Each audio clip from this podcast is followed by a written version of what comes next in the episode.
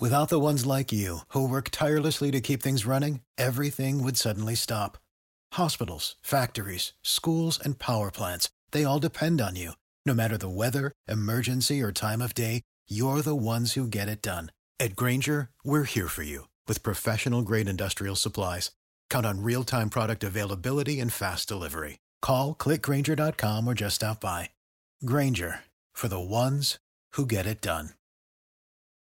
Bandwagon Nerds is taped in front of a live studio audience.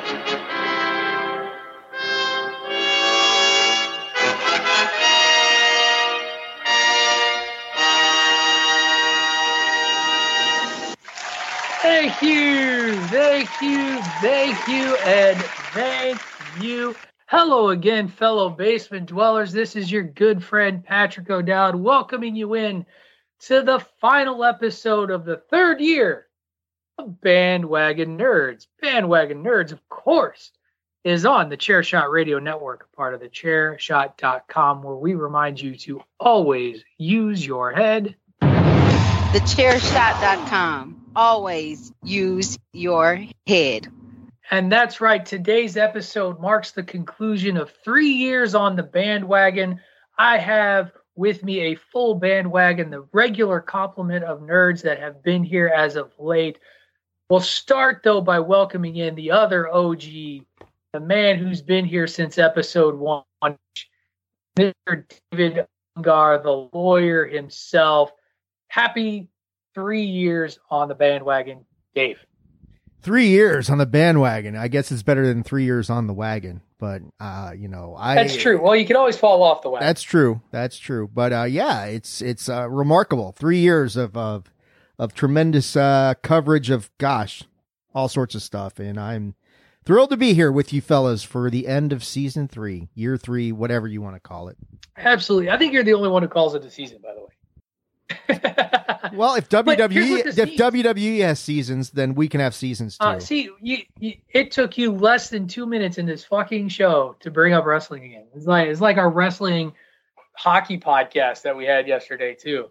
Uh, that was that was nice. Anyway, let's get to the other members of the bandwagon before I turn to curmudgeony and start airing grievances and all of that fun stuff.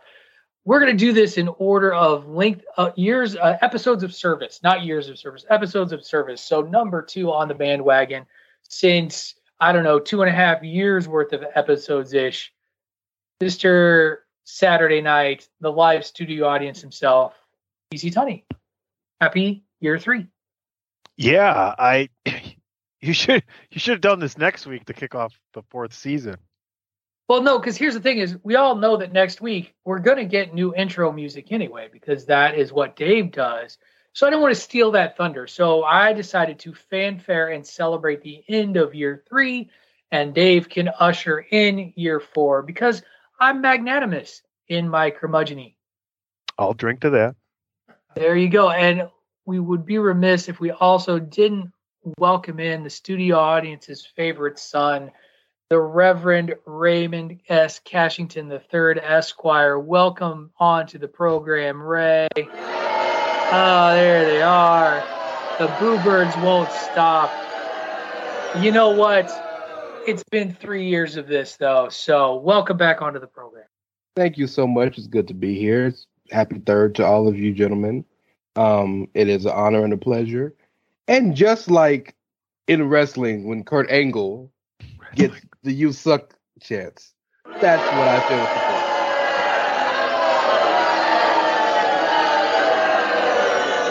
But you boo me because you love me.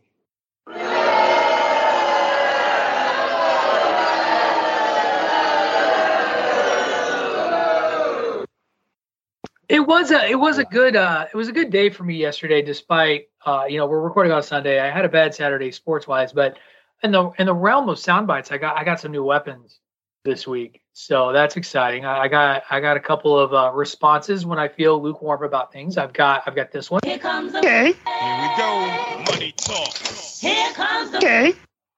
Don't let me pretend. I, I, I recognize the wrestling part of this. I also have the classics. Awesome! I came to. Okay. There's a price to pay. Time for you to get down on your knees and. Okay.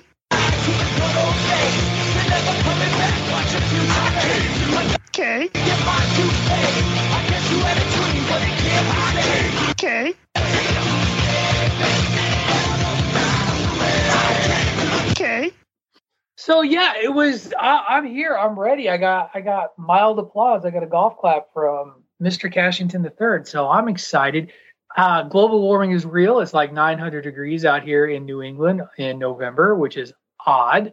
Don't know how I feel about that, but I'm ready to record, and I'm ready to mute Ray as we're we, you know we are going to talk Locke and Key season three, episode five. We got some bits to the part. We got around the sphere, and we're going to conclude the show with Dave getting a little pre mad. That is all on the docket today. He's already rolling his eyes, and uh, I, I'm pre mad about some stuff on this show too. So it's okay. I think we're all going to be. Uh, I think we're all going to be in the same place. But before we get to all of that, let's start with shit happening on Locke and Key, episode five. Finally, shit happening. Action took place. Uh, like there was literally like next to no plot involved in, in episode five of Locke and Key season three, as the secret of Dodge gets quickly figured out and revealed. We Quickly finally, we finally quickly figured out. It's like we look at the body. Bode like tries to lie for like five seconds, or sorry, Dodge Bode tries to lie for like five seconds, then holds a knife to Mama's throat, uh, and then you know everybody's kind of coming together. The the big revelation, quote unquote revelation, is that Dodge is trying to stop the big bad demon, allegedly. I don't know if I believe her, but you know that's that's what that's what she's saying. And we get this big showdown between the Locke family and Dodge with uh the leader guy demon who I can't remember because it wouldn't be an episode of Bandwagon Nerds Gideon. if I didn't for, for Gideon. So Dave remembered. Drink, everybody. I was, you know, trying to do a callback, Dave, and, and you, you know, drink your yeah, whatever that is. Uh, but yeah, so Gideon and his lackeys, they they finally come after the house to try and take as many keys as they can. We do get a revelation as to what the full impact of the time key is, uh, and that hourglass that's you know dry, draining time uh, in the clock. Uh, as we learn that anybody who's brought back from the past as a result of the time key goes back and disappears as if they were never there uh, when the hourglass runs out. Of course, in this you know tense climactic moment where Dodge in the body of Odie is about to stick the alpha key into Gideon and defeat him, the sands of the hourglass disappear, and Bode, of course, disappears too, because everything terrible is happening now that uh, Gideon has all the keys. We, you know, we learn that he's going to try to merge his world with our world in an effort to kind of destroy it and take it over. Boy, I sure hope that doesn't happen, you guys. And yeah, the rest, I mean, most of the episode was just a lot of action, a lot of running around trying to stop shit.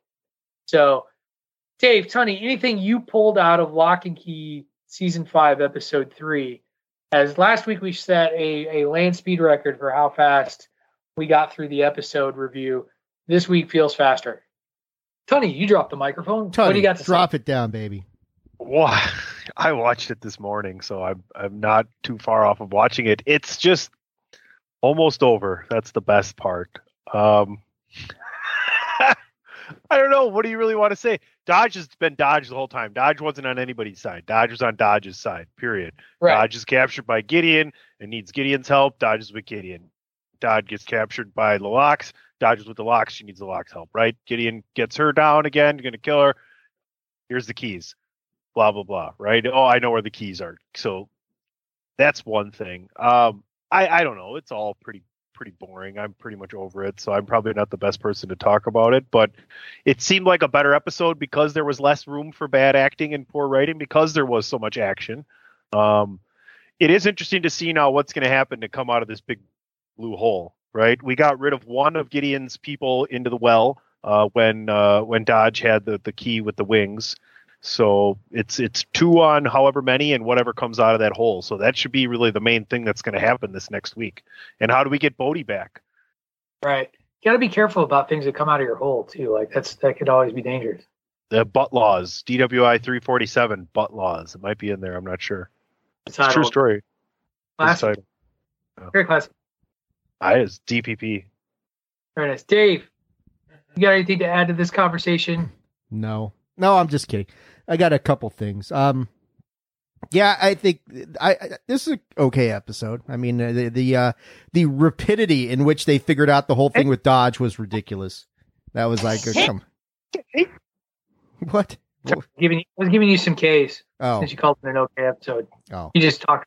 It's okay. sorry. I, I can I can be I can silence myself again if you want to play Tunney's ma- Tunney's magnum opus again. I mean that was uh that is his thing. Opus. That's a that's a that's a bold that's a bold statement. I I feel like Tony has contributed more than a five second. Here comes the money slash K sound bite. Uh, Get raised shaking his head. No. agreements notwithstanding. Um, Anyway, I sir. yeah the the how quickly they riddled that whole thing out was a little bit absurd. I, I thought right. that's they stuffed the shit out of that in like seconds. yeah. It's like wait a second, that's ridiculous. But I did like I liked the action. Um, they did create some tension.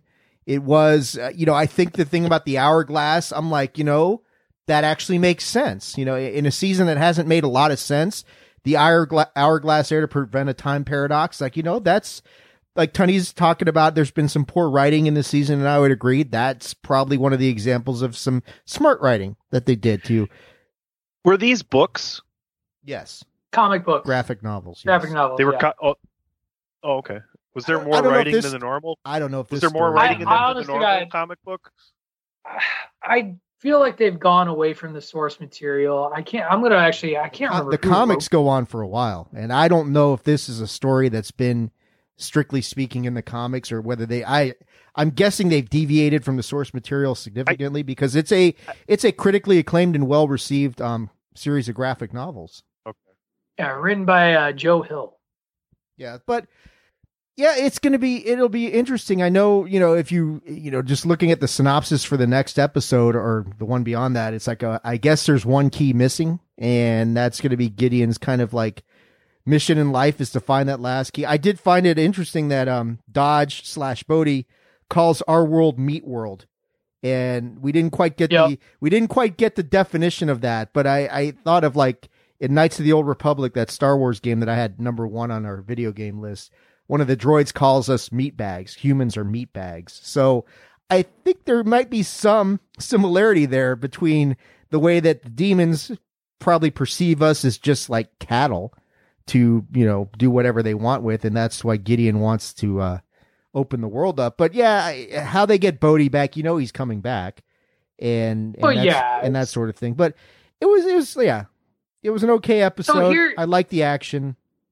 There's, Here's what's real. I'm here's what's really interesting to me because I I decided to look up the the comic series. Um, all most of the keys that they have that they've used are from the comics, with the exception, and I'm trying to see if there's one that um kind of matches it. With the exception of the last key that they're looking for, the creation key, that one I don't see listed anywhere. Um, but all of the other ones that are on here, uh, they've used in the show in some way, shape, or form. And there's a ton of keys that they still haven't that they never got a chance to use in this in the series and the show. So, uh, a lot, a lot, to, a lot going on there. Sorry, that was good podcasting. Yeah. While I'm- just want to know from Ray. for a second. Does Ray think they're going to find the crystal ball? no, key? no, no. Why are you doing that? Why are you entertaining that, Ray? You do not answer that question, or I will mute you, sir. Hey, the car's not Well- locked. Bring me the. I'm warning. All right, don't do it. Well, because we're we're about to wrap up this discussion since Dave tried to you know kill it.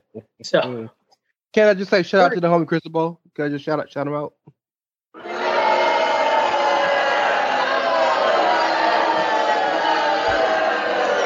And just and for good measure, David Ungar, this one's for you.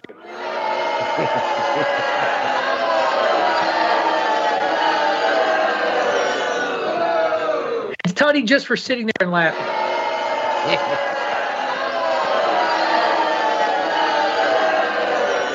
And this one goes to the live studio audience for just being at the live studio audience. All of you, everybody gets booed. You're like uh, you're like Billy Crystal and Forget Paris when he loses his mind and kicks everybody out of the game. He throws everybody out of the game. Yeah, I love that. I love that. Uh, that movie's an underrated little rom com, by the way. Uh, enjoy that one thoroughly. All right, locke and key. Action is picked up. Things are going horribly wrong. The family will have to figure out how to stop Gideon. They've got three episodes, two episodes left to do it. Two or three? How many? Three, two, three, five. Yeah, six, Eight, six, seven, seven. and eight. We got three to go. Three episodes to go to figure it out. We're going to take our first commercial break. And then when we come back, we're going to go take a walk into the trailer park. Oh, cleanse the palate after what has just been a rough locke and key season three. You are listening to Bandwagon Nerds here on the Chairshot Radio Network, a part of the chairshot.com. What's the easiest choice you can make? Window instead of middle seat? Picking a vendor who sends a great gift basket? Outsourcing business tasks you hate? What about selling with Shopify? Whether you're selling a little or a lot, Shopify helps you do your thing, however you cha-ching. Shopify is the global commerce platform that helps you sell at every stage of your business. From the launch your online shop stage to the first real life store stage, all the way to the did we just hit a million orders stage? Shopify's there to help you grow. Whether you're selling scented soap or offering outdoor outfits, Shopify helps you sell. Wherever and whatever you're selling, Shopify's got you covered. Sign up for a $1 per month trial period at shopify.com slash try. Go to shopify.com slash try now to grow your business, no matter what stage you're in. Shopify.com slash try. You know how to book flights and hotels. All you're missing is a tool to plan the travel experiences you'll have once you arrive. That's why you need Viator. Book guided tours, excursions, and more in one place. There are over 300,000 travel experiences to choose from, so you can find something for everyone. And Viator offers free cancellation and 24 7 customer support for worry free travel. Download the Viator app now and use code Viator10 for 10% off your first booking in the app. Find travel experiences for you. Do more with Viator. What's the easiest choice you can make? Window instead of middle seat? Picking a vendor who sends a great gift basket? Outsourcing business tasks you hate? What about selling with Shopify?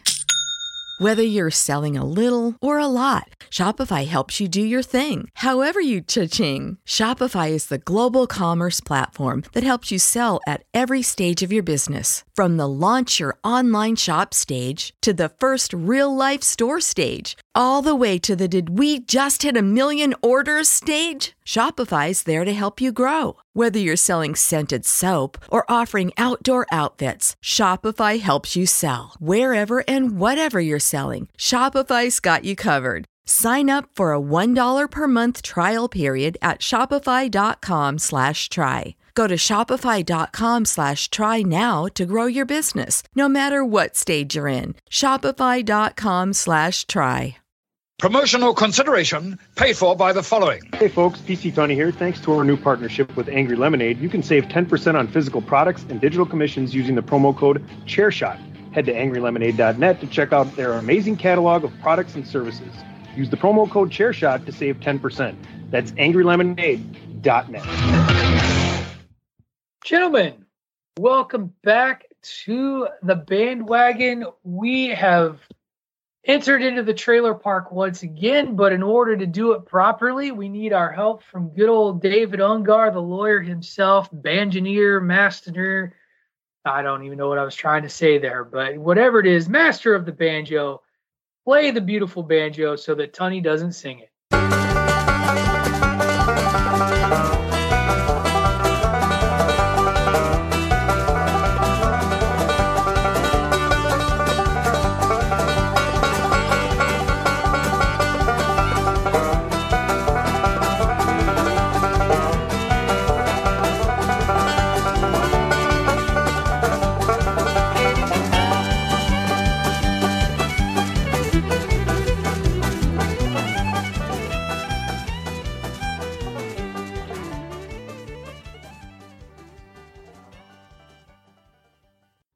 All right, welcome back into the trailer park, gentlemen. Let me tell you, my favorite part of making the uh, the rundown is forcing you to watch trailers of shows and movies you're never going to watch. And the first two that I have put up here, Tunny is already touching his nose because both of these are films and series. Oh, he he's going to watch something. No, not Siri. My phone reacting. Um, but the first two trailers here I put on purely from me to me, just for me, because it's all about me. Because you know, I mean, yeah, it was me. Look at that, all me. Anyway, one of the low key filmmaking uh, countries out there though that puts out some really good quality uh, science fiction, fantasy, and horror films is the country of Norway. And in this particular trailer, Netflix is putting out a Norwegian film, fantasy film based on a an important part of their uh, their folklore and legacy in the film Troll, in, in which trolls are basically kaiju-sized creatures disguised as mountains that start waking up and roaming the earth. And there's the, the Norwegian government has employed the help of some young woman uh, archaeologist to um, or paleontologist, sorry, she's a paleontologist, to to help them with how to figure out how to stop the threat of giant troll walking through Norway. I put this on here because it looks I, I love giant monster movies. Like I love Godzilla, and, and, we don't have a trailer for the next Godzilla film yet. And when that one happens, we'll talk about it. Uh, despite Aesop's fear, uh, whatever, I think it'll be a good time. This looks like a lot of fun. Troll. I love the special effects on this thing. I think that the the the way that they've made these creatures look and blend in with mountains is is super cool and awesome. And I'm going to sell it to the point that Tunny and Ray and Dave will probably not watch it anyway. But I'm very excited for this film, even though I'm going to have to read subtitles to watch it. So, which one of you with the funny looks wants to tell me why you're not going to watch this movie? Ducktales. I would suggest if you want to if you want to watch something that you know, is Norwegian. Uh, Eddie Izzard has a special from Norway back in 2006. It's excellent. He makes fun of the King of Norway and the reason why their ship is still sunk in their harbor. Um, yeah, I don't know. This looks interesting. It's a troll movie. I don't know. I don't know much about trolls, but it looked interesting. It was more like a, I don't know, an end of the world kind of thing, and but then like you know with some ugly dudes and some tall, good-looking women.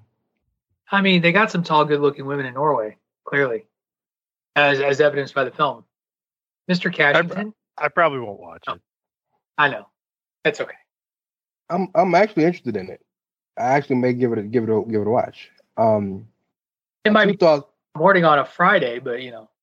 Yeah, no, it's not like I'm gonna go out of my way to watch it, but definitely it'll be on my list when and one night when I'm bored and I got nothing to do, I'm I'll put it on for sure. Um, two things came to my mind watching it. First, I don't know the lore of whatever this is. I know trolls, but originally I was like, this isn't a troll. These are golems because of the rockiness of like it. They're made of earth, and yeah. Secondly, by the way, hilarious that the fairy tale we know trolls supposed to be itty bitty little things. These motherfuckers large, which leads to my, to my second point. Is this Tremors meets kaiju in Norway? I have no idea because the movie itself, like the trailer, takes itself very seriously. Like, you know what I mean? Like, if you look at the way that they act and behave, the thing about Tremors is, you know, even from the from the get go, you can just tell that they're not taking themselves too seriously as they talk about graboids and, and all of that. So I don't I don't know. I I am intrigued by it because I do think it's interesting that this is a different sort of fairy tale lore, and and you you hinted at it. Like my first, you know, inkling of trolls from fairy tales was the three Billy Goats Gruff and a troll living underneath a bridge. Under the this is yeah. very much like if to put to put a Dungeons and Dragons spin on it. This is very much like what you would see in D and D for a a hill giant, uh, which are literally giants that you know prefer the hills they don't blend in and look like hills, but um, trolls in Dungeons and Dragons are also swamp dwelling giant creatures. Like they're not tiny, so it's it's interesting. They're not those kind of trolls, Sonny, not troll dolls. So it's it's interesting to see a different take on the lore. Dave, your turn. Comment on trolls and not the Justin Timberlake variety. I, I just love the ringing endorsement Ray just gave.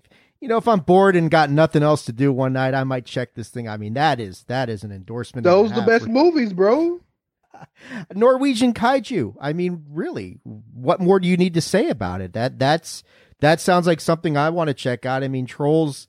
Yeah, trolls have traditionally been thought of as as as smaller creatures, but then I think of like, you know, the trolls from Lord of the Rings, the trolls in Harry Potter, different. This looks like something along those lines. Although I think Ray brought up a good point.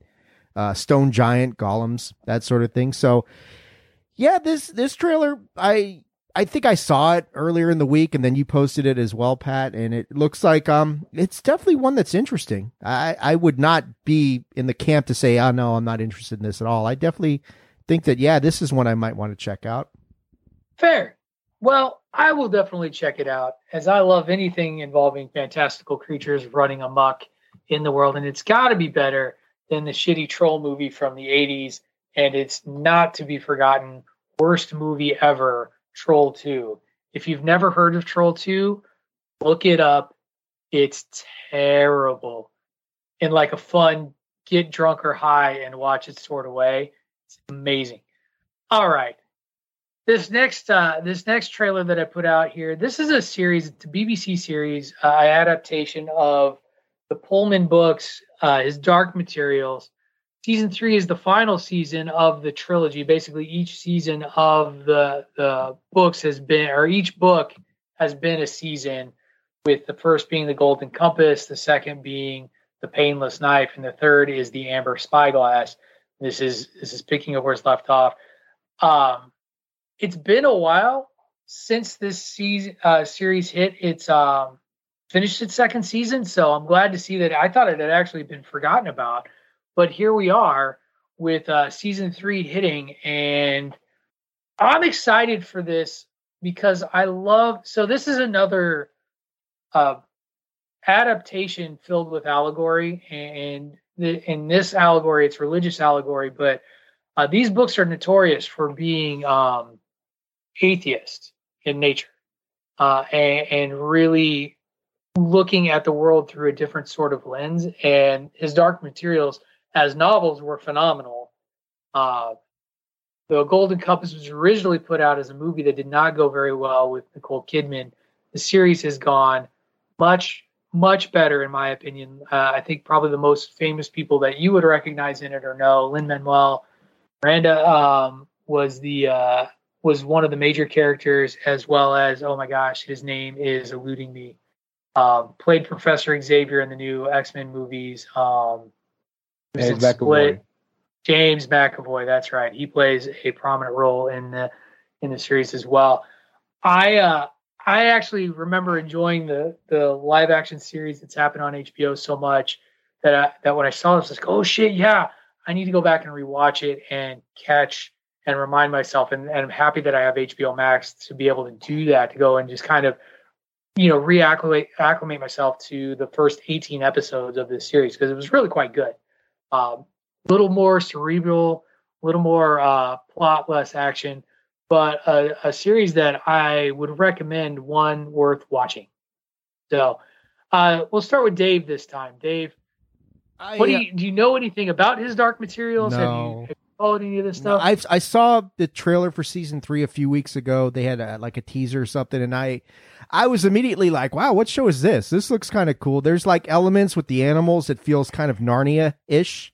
Um, and, and- oh, it's they're they're um they're familiars. okay, oh okay, yeah, And okay. so- anybody who's so played video way- games knows what that is. Well, so the way the lore works in the books, see, this is what you all have done to me now, is whenever whenever people are born um, in the base world that you know, uh, they have an animal familiar that um, is with them from childhood, and it is an extension of their personality. And as up to a certain point, basically until puberty, that animal shifts and changes into different types of animals based on the personality of the child and, and sort of the development that they're going through before the animal settles on a sort of singular creature. And the main character in the books, Lyra, she her she is unique because her familiar doesn't settle for most of the series, and that's one of the big like conceits and mystery is what is her familiar going to and and the familiars have their own personality, they have their own names, they can do stuff for them. Like her mother has a golden ape that is sinister and is is not um, on the up and up, but looks amazing. And it's it's it's fun. It's neat. And each of the animals, like I said, they have a shared personality with their with their human. And there's this attempt by a, a, this religious based government to separate children with familiars eh, to see what the result it's it's really wild it's it's a really good book uh series and i think are, is ones wor- are ones worth watch are worth reading philip pullman by the way is in, is the full name of the author Yeah, I I think it, it's it's a series. Just looking at it without knowing a whole lot about it, I, I'm immediately interested in it because there is that that you know Chronicles of Narnia sort of element to it, which I always like. But it, it it's definitely one that I would say, yeah, this this is worth checking out. I just don't know enough about it to render any sort of firm opinion one way or the other. they also have intelligent speaking polar bears that fight and wear armor in it it's Well, now I'm in. it's awesome Now I'm in for yeah sure. see Oh, great yeah. cash you want to check out some polar bears in armor Here's the problem. I would Yep. be down, but but it's it's fantasy much easier for me to catch a movie than it is a series because that that that takes a lot of time to really catch it. And I'm not a person that's going to if I'm going to watch a series, I'm going to watch that thing. So I'm not a dude that'll catch an episode here or episode there. If I'm going to watch it, I'm if it's not episodic, I'm going to binge through it. So this is going to be on the back burner for me. I'm not saying it doesn't look. That's fair. Yeah, it looks. Oh, and I call I called the animals daemons or uh, familiars. They're actually called daemons in the uh, in the series. So same sort of idea though. Sonny, you're gonna skip it, I know, because I don't think this is really your bag. So, is there anything that you want to say about this thing that you're gonna skip? All right. So, one thing we'll move on to this next one. Definitely check out his Dark Materials if you if you have the time and the inclination and fantasy is your thing. It is a mixture. It, it actually reminds me very much of like a Final Fantasy type universe, by the way, where it's fantasy with technology uh, as part of its world. So very, very good stuff. Every time I see an Avatar trailer, I think of PC, and here's why: because it's a film you have to watch in 3D to truly appreciate. We got another trailer for Way of the Water uh, this week. It is a, a lengthy trailer that once again tells us nothing other than family. I felt like I was watching a Fast and the Furious trailer for a little bit because really what I learned about The Way of the Water is that it's about family. And and it, like that's really like the big theme that really came out there. And it looks very pretty. Right? Like it looks very, very pretty. So I have already shared that I did not like the original Avatar. I feel like with this being the Bandwagon Nerds podcast, though, we can't not talk about one of the biggest science fiction franchises in all of cinema. Ergo, uh, I will leave it up to the bandwagon. Who wants to comment on this first, if at all, uh, before we move into the last one? Tony's got his hand up. Go for it. I actually seen a trailer for this. I think it was when I went and saw Thor: Love and Thunder in 3D. So I seen the 3D Mhm. trailer for this, and man, yeah, it looks spectacular. I don't know that it's any better than the first one. Um, I'm sure it's come a little bit, but I know the technology then was damn near the same as it is now, if I'm not mistaken. So, so I I just I've never really been a fan of this movie or this series or whatever they're doing. It looks spectacular. Don't get me wrong. And if you're gonna go see it and it's available in 3D when you can go, definitely make that the option you pick if available and and and you know fits with your schedule. But that's about it for me. And speaking of schedule, pack a lunch because that thing is three hours plus long. So be ready to go. Dave, your thoughts on this? Are you a, were you an Avatar guy? Did you like Avatar? I did. I like the ride at Disney World. That was super yeah, fun. that's that. The ride at Disney World is fantastic. Um, I I liked Avatar. I thought you know it was it was um it was cutting edge for the time, and I think that it really put the whole 3D movie experience on the map. And that was a movie that if you didn't watch it in 3D, it, it means something completely different to those of us who sat there and watched it in 3D and were blown away by the effects. Um, the thing about I think I told you when I got the trailer when I when I posted it is like uh, I'm still not exactly feeling this, but I will say this that the white savior element of the original one does not seem to be anywhere near this movie, and that's a, an encouraging thing. I know, Pat, that's one of the issues you had with the first one. Um, not a white person to be found. It's all the Navi and and some con. Be- because because Jake Sully took over the body That's of right. a Navi. He's still in the fucking movie. That's right, but he's Anyway. he's transitioned into now being one of the you know one of the one of them. So, um, I you know, and, and this looks more like a an so internal. wait, now con- you're saying he's taking now he's saving trans people? no, I did. I didn't. Say, wow, You said he transitioned. he transitioned into them. That does not mean he's transgender. But anyway, I look. He's trans species. That's what he is. Yeah.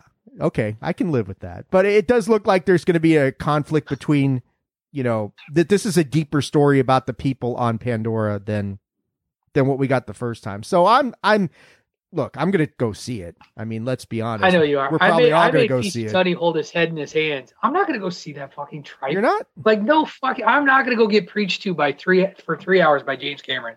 I'm not going to do it. Ray, are you going to get preached to for three hours by James Cameron? And how much of that will you be awake for? Well, very little if you know me.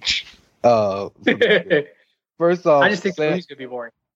Oh, save us, Scarlett Johansson. By the way, uh, since we we got a we got a trans species person, call him Scarlett.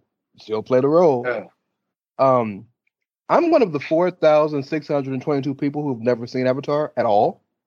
Good for There's no you. interest. There's no interest because I don't. It, I don't know anything. I know, like I get. It's it's basically Fern Gully on steroids. So Wait like for the I don't Fern Gully know. reference somewhere in here. For the record, You know what, I didn't do that for the fun of Fern Gully. Like, but that's really what it is, right? Isn't it? Ray? Ray, you know what? Hold on a sec. Hold on a sec. You know what? Burn it.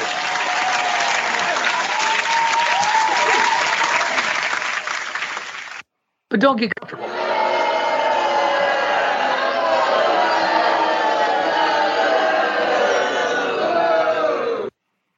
I deserve that. I deserve that. Uh, no, I, I will. I, there- I have daughters. They're gonna want to see it because it's pretty. I'm sure I have to watch it, but it's it's out of respect for the fact that it's the highest grossing movie ever. I'm sure I'll catch it. Fair. Okay. I think I've dogged on Avatar enough. Let me dog on a movie I haven't yet seen. This is where I'm going to get pre mad, Dave. I know. Pre mad. I, I I know. This is this is your pre-mad section here. Go for it. It is definitely my pre-mad section. We got our first full trailer for the sequel to A Christmas Story, which is actually the second sequel to A Christmas Story.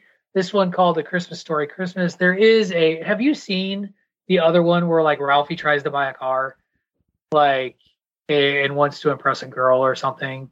It's kind of like asking me if you watch Caddyshack 2 after comparing it to Caddyshack. No, I've not seen Christmas Story 2. I have no desire to ever see it. Caddyshack too.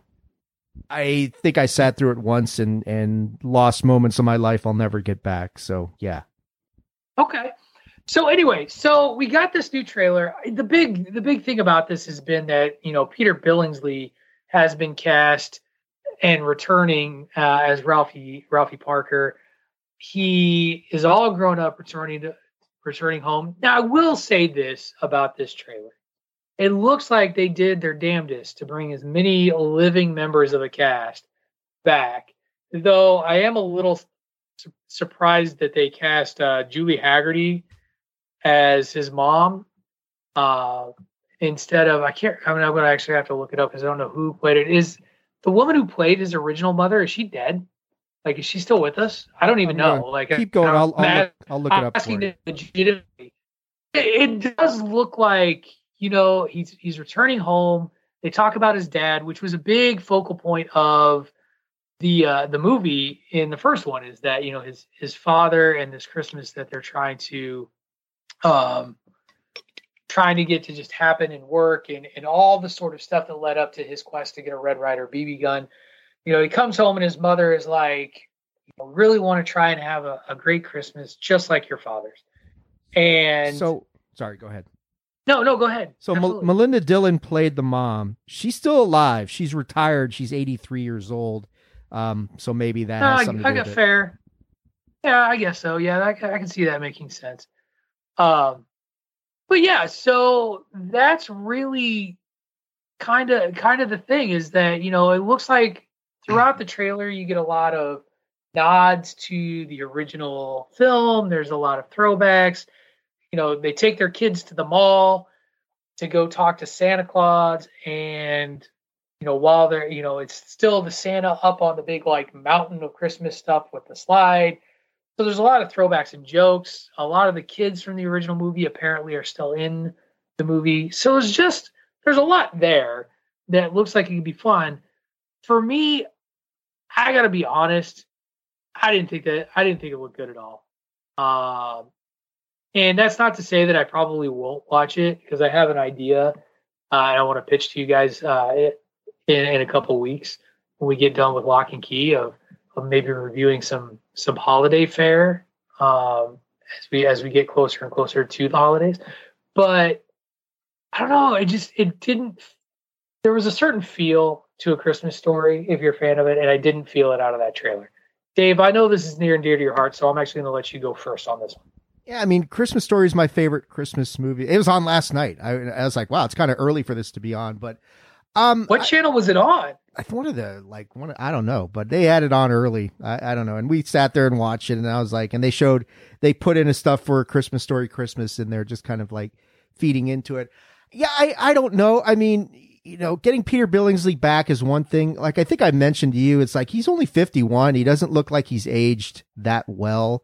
Um, and I hate to be to call it. I hate to say that because I'm, you know, going to be 54 next month. But I'm like, well, I don't know, Pete. You look, you you look like you didn't age so well. But there's elements of it that look interesting to me, and and you know, to me, it's like, can they capture in any way the magic of the original, which is a enormously tall task to ask. But there's there's parts of the trailer that I thought this is fun.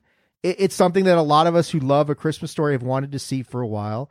I'm certainly willing to give this a, a, as much of a chance as I'll give, well, more of a chance and I'll give Avatar 2.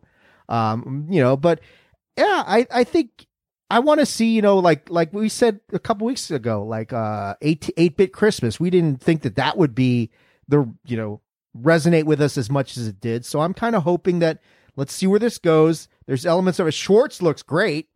he's, he's going down the luge run or whatever the hell it is. And that looks fun. So, we'll see. I mean, it, it- yeah, without Darren McGavin, it's it's got a tall task to live up to the uh, the legacy of the original. But yeah, I, I'm I'm I'm curious to see how they do.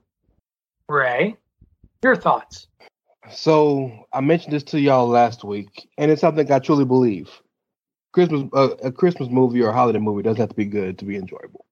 A Christmas Story is Yep. the best bad movie you'll ever watch. It's a horrible movie, but it's really good.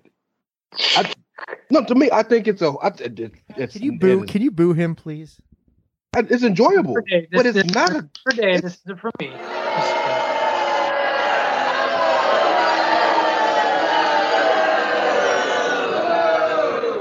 you know, it's bad when even Dave turns on me. Oh, It is. It's gotten. It's a low point for you on the I, yeah, yeah. I, I don't. I, oh, but there's nowhere to go but up. Um, no, man. It's it's it's not it's not a good movie, but it's an enjoyable movie because it's about Christmas. Um, so I- doubled down on the worst take in all of Christmas film. Oh shit! that wasn't what I wanted to do. Anyway, go ahead. Continue with your you got take. worse than booing me. Oh God.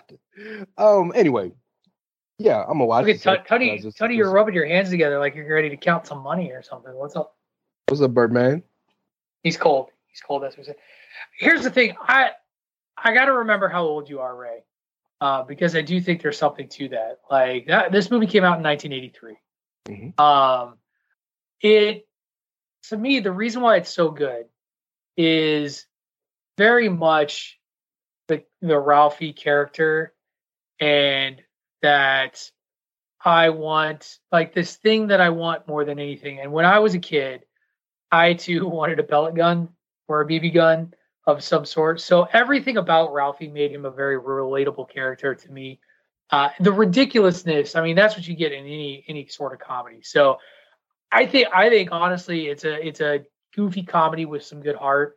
A lot of the things that happen there are dated because you know it's Ralphie talking about his childhood when he's in the fifties, which does the time jump move it up 30 years so it's taking place in the 80s dave because that would make sense It looked Uh, like it. That's what that mall looked like with the Christmas thing. You don't see Yeah. that nowadays. So I think we are Right. back in the 80s, likely. Yeah, it's 40 years ago, right? right I mean, Yeah, I, I think this thing. is this is a great movie. I actually find myself watching it at least once because it's on all the time. But I wouldn't necessarily want to watch this, you know, later version of what's happening. Right. Except I'll probably end up watching it a night where I'm home from a Christmas party early and there's nothing to do but sit down because I ate too much and have a glass of wine or something and it'll be on. And I'll watch it and I'll go now's the perfect time. Right after watching the first one the original then watch that right away. I think that would be interesting to do. The reason why I don't like it and and what I think I'm I'm not looking forward to and the thing that I think resonated with a lot of people and why it was so big was the narrator. You can't Yeah. have the same narrator. Jean Shepherd is is long past with I think late ni- Yeah. late 90s so that is one gigantic difference to how this story was told.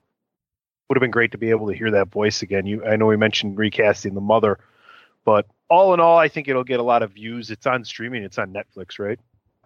Hbo max. Oh It's HBO Max. HBO that's right. Max, November seventeenth, right? So I mean, it's really yeah two weeks because away. an h maybe And a HBO Thanksgiving Max- thing. Watch uh, Maybe. watch a Christmas story and then watch this one on HBO Max. I'm sure HBO I Max has to have the rights to the original Christmas story right now too. I think it's yeah i think it's part of their their hbo max rotation right now. Is the chris the original christmas stories on there. Um i've always i've always just watched it when it marathoned on tbs but i think tbs is moving away from that marathon.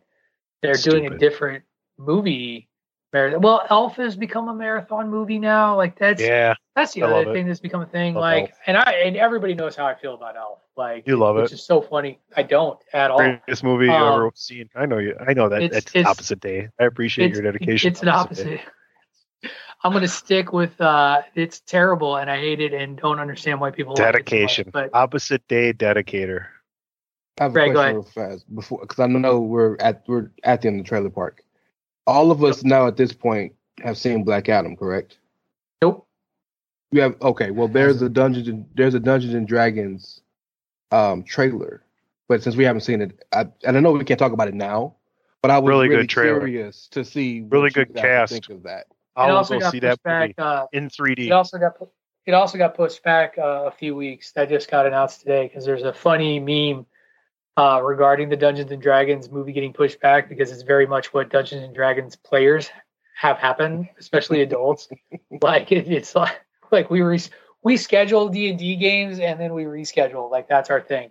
And so everybody uh, has been posting the the announcement and being like, "I feel seen right now. This is really what we do." But uh, yeah, I think uh, I haven't watched the new trailer. I know that there is a new Dungeons and Dragons trailer that that, that is hit. I just haven't gotten to it yet. Um, that's not. A, by the way, you guys, I've said this a couple of times. Like, you guys can talk all the Black Adam you want. The the timing just has not been good for me to get to the theater to catch it.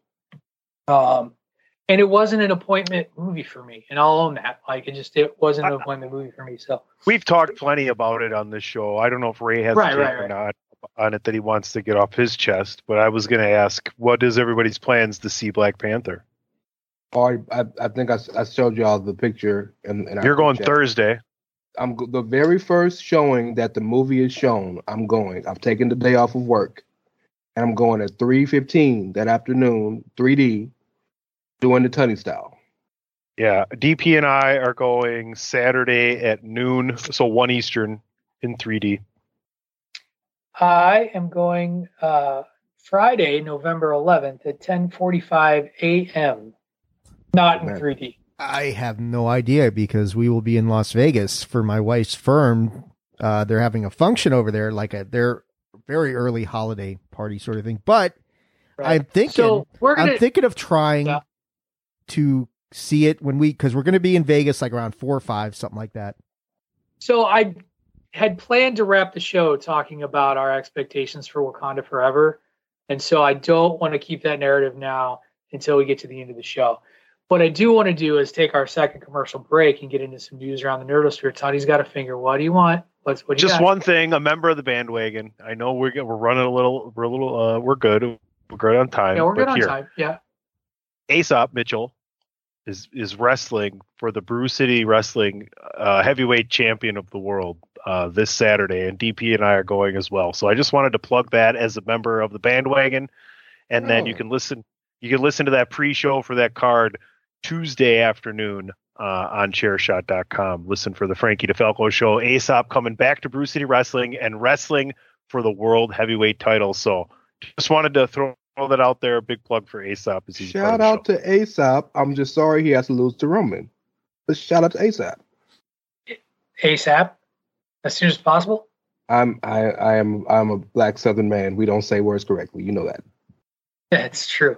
All right. Well, and on that note, we're going to head into our second commercial break and then talk some news around the Nerdosphere. Before we get to our recorded commercials, of course, it is my duty to remind you that if you enjoy the content that we put out on the Chairshot Radio Network every day for your internet airwaves, and you want to support us, the best way to do that is to help us get our name out there by heading over to prowrestlingtees.com forward slash the chair shot and investing in one of our mini t-shirt designs. You can't see him right now, but Raymond S. Cashington III Esquire is repping the brand with the old chair shot logo shirt.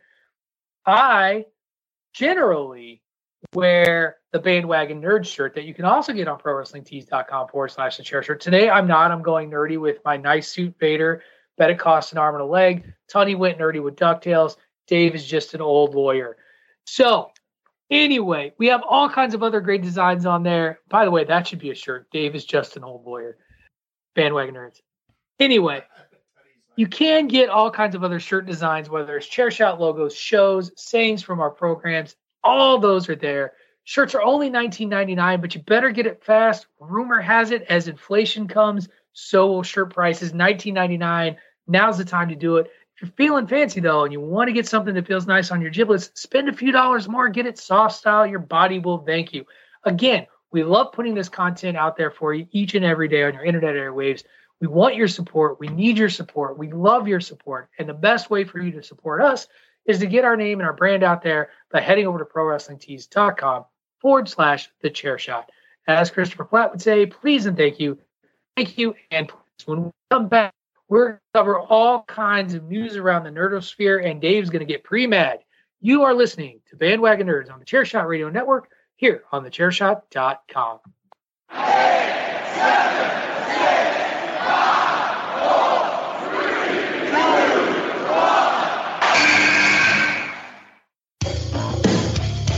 This is your boy Kenny Killer telling you to make sure you check out thechairshot.com, bringing you breaking news, interviews, podcasts galore, everything pro wrestling. Make sure you check it out, thechairshot.com. right. Welcome back, everyone, into the bandwagon, bandwagon nerds, end of year three, heading into year four. Got some news around the nerdosphere to wrap up the show. We're going to talk a little housekeeping amongst the networks to get started with. And the first one was a big news item that I think, I can't remember if Dave or Ray shared it. Um, I had seen the news breaking uh, and was mildly sad by this, but HBO announced this week that Westworld, a movie that lasted way longer, or a series that lasted way longer than I ever imagined it based on the Michael Crichton film of the same name, would be canceled after four seasons. Now, I don't know if you guys kept up with this show. I thought it was an interesting it was an interesting show in which in the future there is this basically amusement park uh, where robot technology has been created has been advanced so far that they can create androids that basically are indistinguishable from humans. And they've created this world that uh, takes place in the old west where people can go on vacation and basically do whatever they want in their interactions. And it's kind of like a live action role playing game. There's various little missions here and there that you can play while you're on vacation or you can just be a, a holy terror or whatever. And like you can get into gunfights you can do all this crazy stuff and the robots can't ever hurt you um, until they can. Like then that's basically the conceit of the movie and the series is that the tech the technology goes wrong, the robots become self-aware, start attacking the guests, and all hell breaks loose. The first season is terrific. Is just terrific and is amazing and is really like a big mind twist where it takes place in a couple of different timelines. And it, you know, it reaches this conclusion at the end of its first season that it was very tough to follow up in season two, and then even more so in season three, where it just sort of felt like it got off the rails. Season four, I really liked and thought it had got itself back on track. But I even said this when I watched the finale of season four that it was done in such a way that if that was the end of the show, it was okay because it could it had the feel of both a season and series finale. So when it got canceled, I wasn't really all that broken up about it. Uh, guys, I don't know if any of you checked out Westworld. It is, you know, it's another one of those. It's on HBO Max. Tony, you raised your hand. How far did you get? Because you kind of nodded. You were like, season one was great, but I, I think the I think the problem with Westworld is that it lost a lot of people. Season two and season three and four couldn't get them back.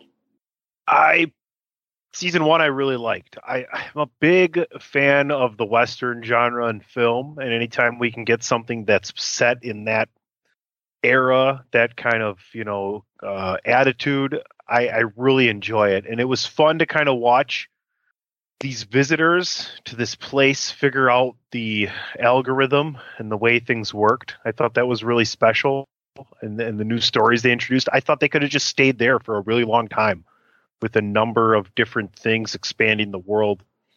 Once they actually teased the thought of and ended up going out into the real world with a lot of these creations, you, they really lost me. I got about halfway through season two.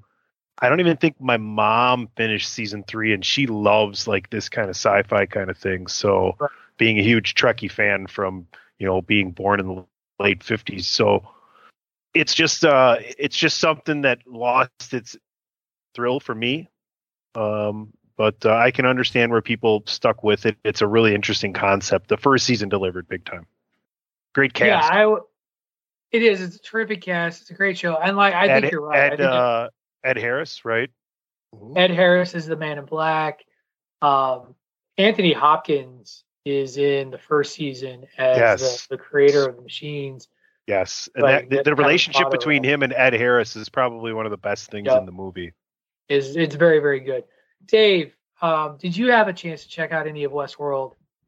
No, Uh, uh, you're shaking your head no. I haven't. I know you've mentioned it before, and it's it's something that I definitely would like to check out. So, but I have just not had a chance to do it. I've heard great things, like you guys have said about season one and and season two to a certain extent, and then it kind of got weird from there. So, um, but it, it's it's definitely I've heard enough good stuff about it that I would say, yeah, this is one that I would like to go back and and check out. It's it's um kind of I, I yeah i mean mixed feelings about it ending at season four i heard like you were saying cliffhanger or choose your own adventure choose your own ending sort of thing in your own head Right. as to how things wrap up so Ray, I, uh, what about you? Did you did you ever check out the show? I have not checked it out. I've heard great things about it, just like the rest of the panel. Um, the interesting thing to me about this is we know that the HBO or Warner Brothers Discovery is something like two billion in the hole or something like that. Yeah. I know a lot of fans said that they had one more season in the books possible, and you're telling me that they could have ended at four, which makes sense. But this was an ultra expensive show with a extremely decorated and expensive cast. So them getting the snip may not make sense from a creative standpoint, but it makes a lot of sense from a bottom line standpoint. I, I would also, again, while that may be true, uh, and that may be part of it, I also think that the show wasn't commanding the audience that it did when it started. Uh, I think I, I honestly think this is as much a viewership attrition and not part of those wave of the waves of financial cutbacks because this was airing on this wasn't an HBO pro, HBO Max product. This was an HBO product. Like this was this was purely this was part of the HBO um, HBO lineup. So a little bit of a different thing than a lot of the HBO Max properties that were getting cut because of lack of viewership or whatever. So I that's my pushback there. It wasn't getting watched. It just wasn't being watched. And I think the other thing you have to consider when we talk about expensive shows, they have an expensive show that is currently carrying the torch and and doing quite well and just finished its first season in House of the Dragon.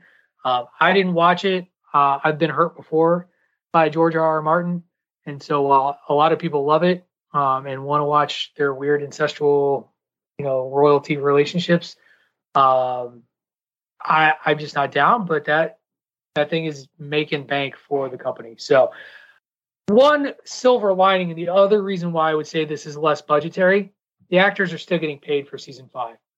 So that was, you know, that's that's another little news bit that came out of it is that while, and this came out shortly after, like the day after the announcement, Westworld may be over, but its stars and creators are still getting paid. So if it was budgetary, Yeah, you would wouldn't be paying them for season five.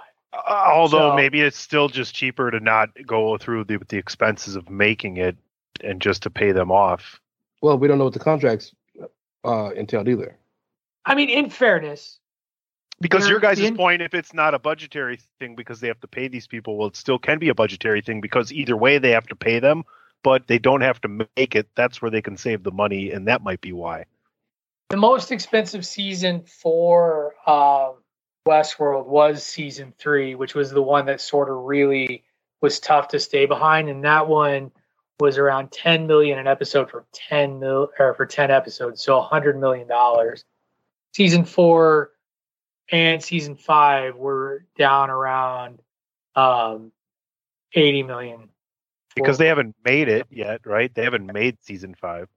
So they're really, and, and so in the long run, they're out about ten to fifteen million dollars at, at the end. So it is a drop in the bucket, but people are still getting paid.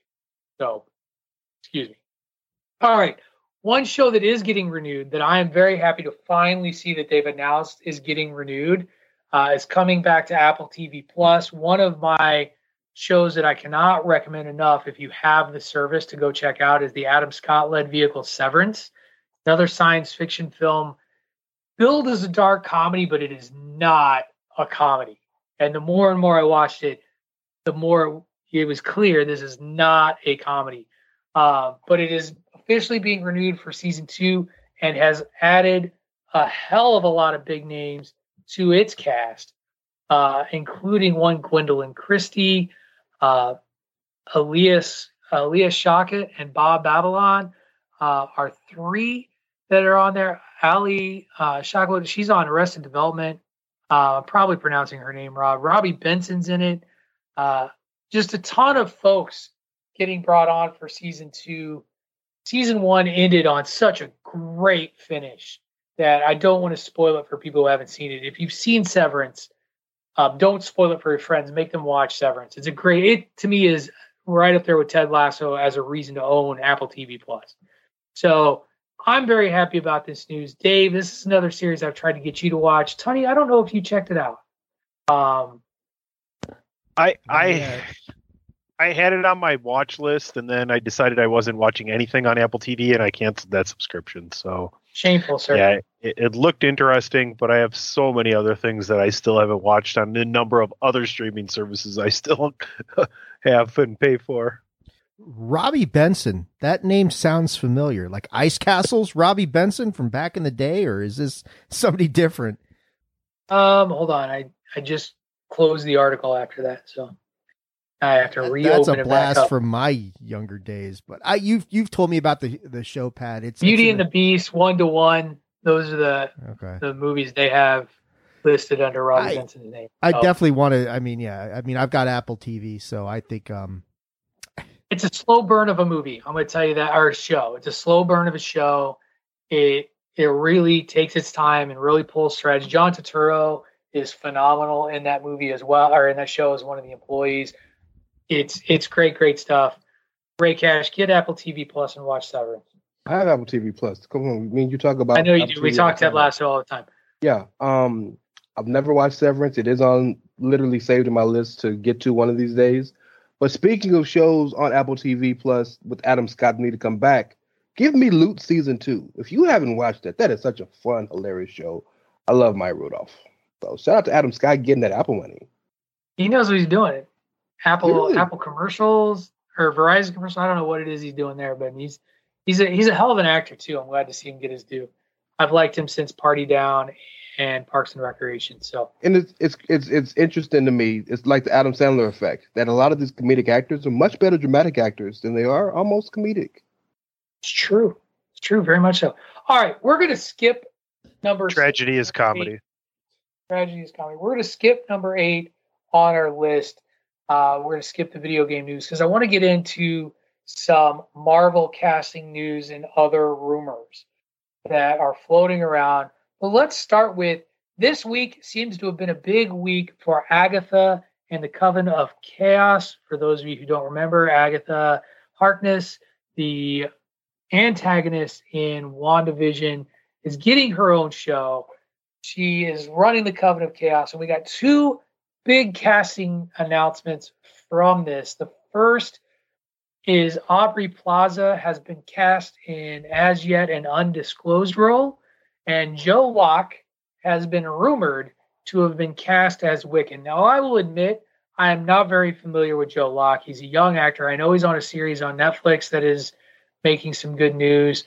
Uh, but Aubrey Plaza, that's a that's a big time name, and she's really been out there lately. Uh, you know, again, Parks and Rec fan. I loved her character as April Ludgate, but she is one of those actors that will literally take any sort of boundary pushing role and, and go for it. She was in um, Legion, the uh, the X Men um, movie, and she was the the antagonist in Legion as well. Uh, but I've seen her in movies where she's a zombie. I've seen her. She's in um, White Lotus right now on HBO. So she is out there doing anything and everything. She is a hot name in Hollywood. This is a good hire.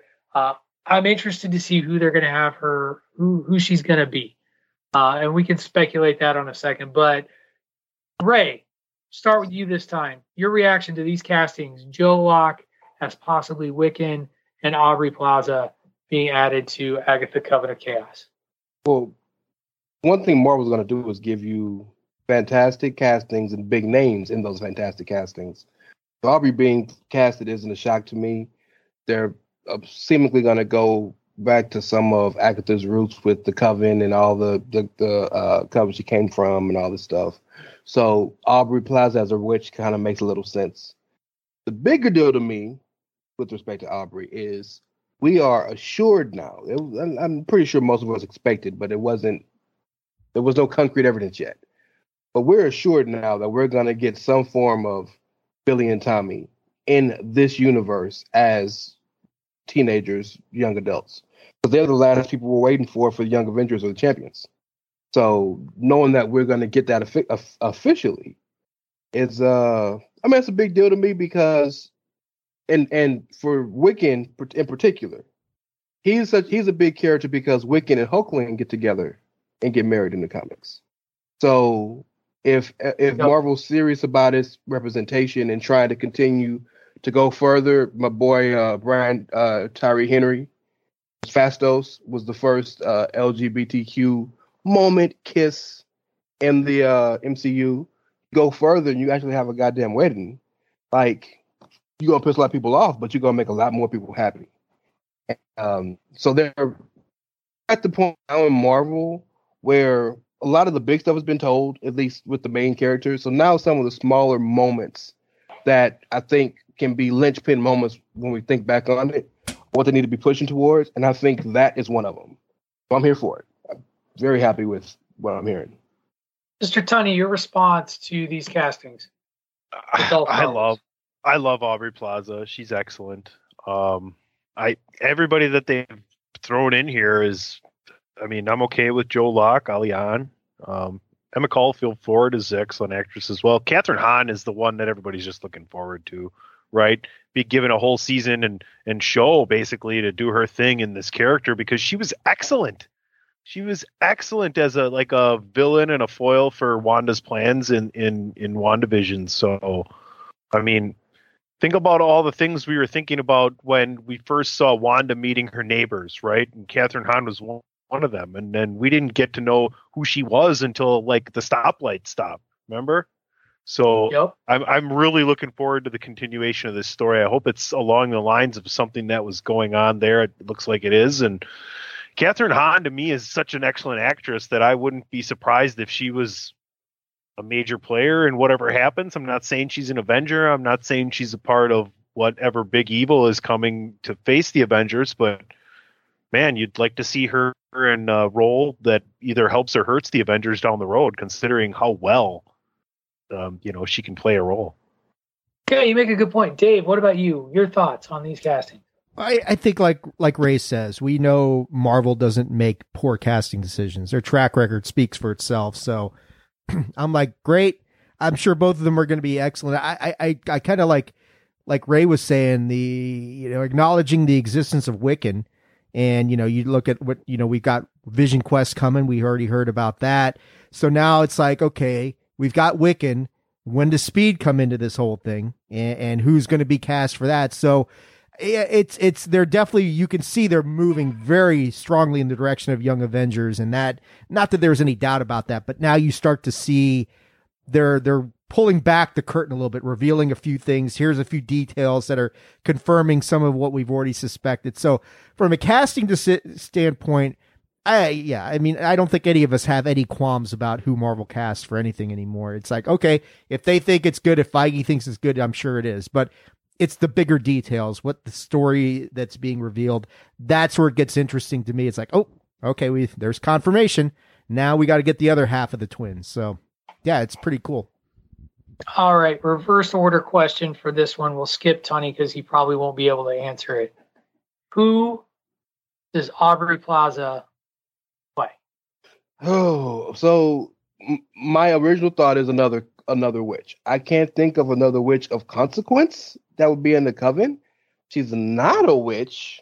Uh, Mystique. Mystique would be interesting. Here's the thing.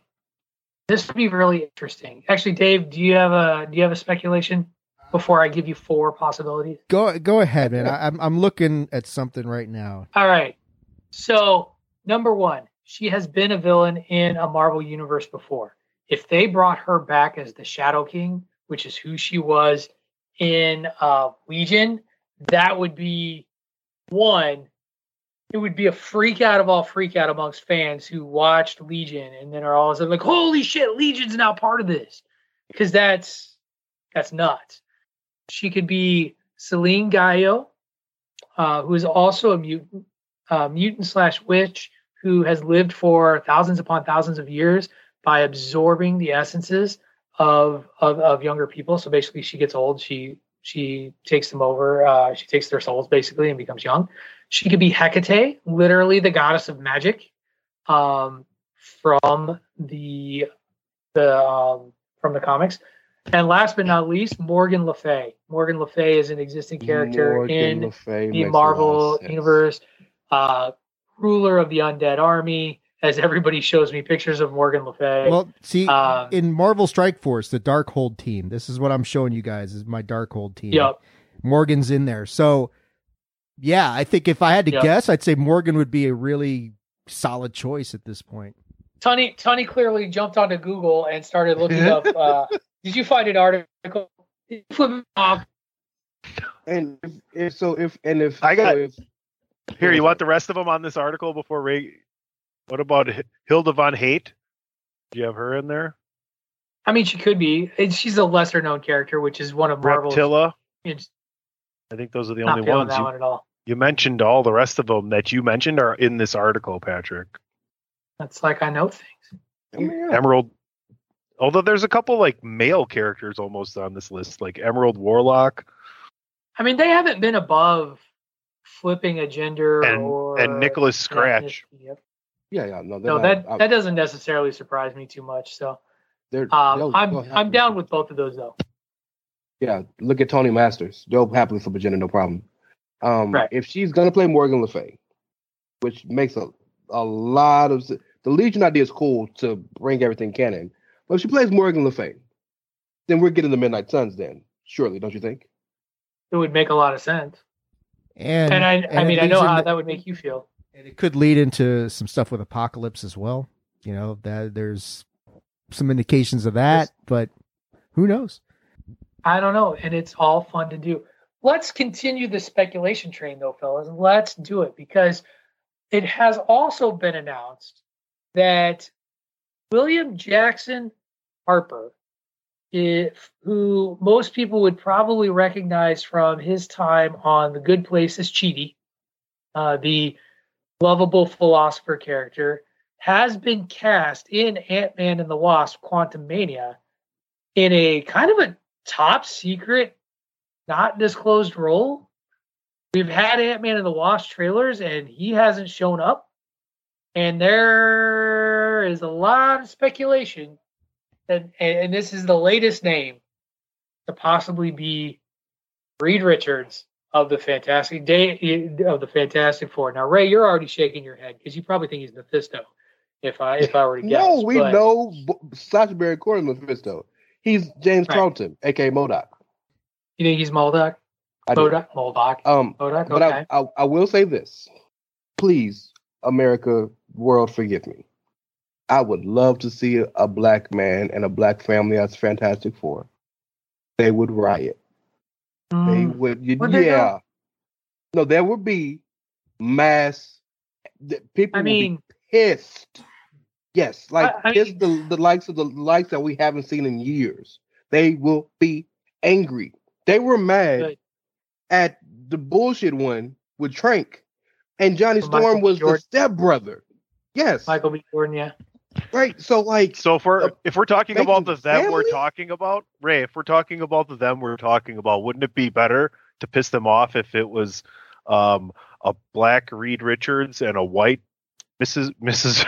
Reed Richards? for the for the for the And sake then, uh, of watching and then- things burn, yes. But but Marvel's in first and foremost, Fantastic Four is the one thing they have to get right. They have to. This is the one thing in years since Phase One that was no, I'm sorry, since Black Panther that they know they have to hit a home run. I'm talking Grand Slam shit. They got to. They can be. There can be no. And they have to because of the failures of the past two times. That is, there's a reason they're called the first family of Marvel, right? So they can't, they can't, there can be no issues with this movie, and to do that, and to possibly maybe even mess up the bag, they can't do that, bro. Not with Fantastic Four. So while I would love to see it, and while Homie would be good at it, and I'm tired of the same old Reed Richards tropes anyway, it would be dope. But I just I, I don't think like Feige, got some grapefruit size size balls, right? I don't know if he got balls that big, bro. Ah, he made a talking raccoon famous. Like talking. I think he's got- we, are not raccoon phobic in this country.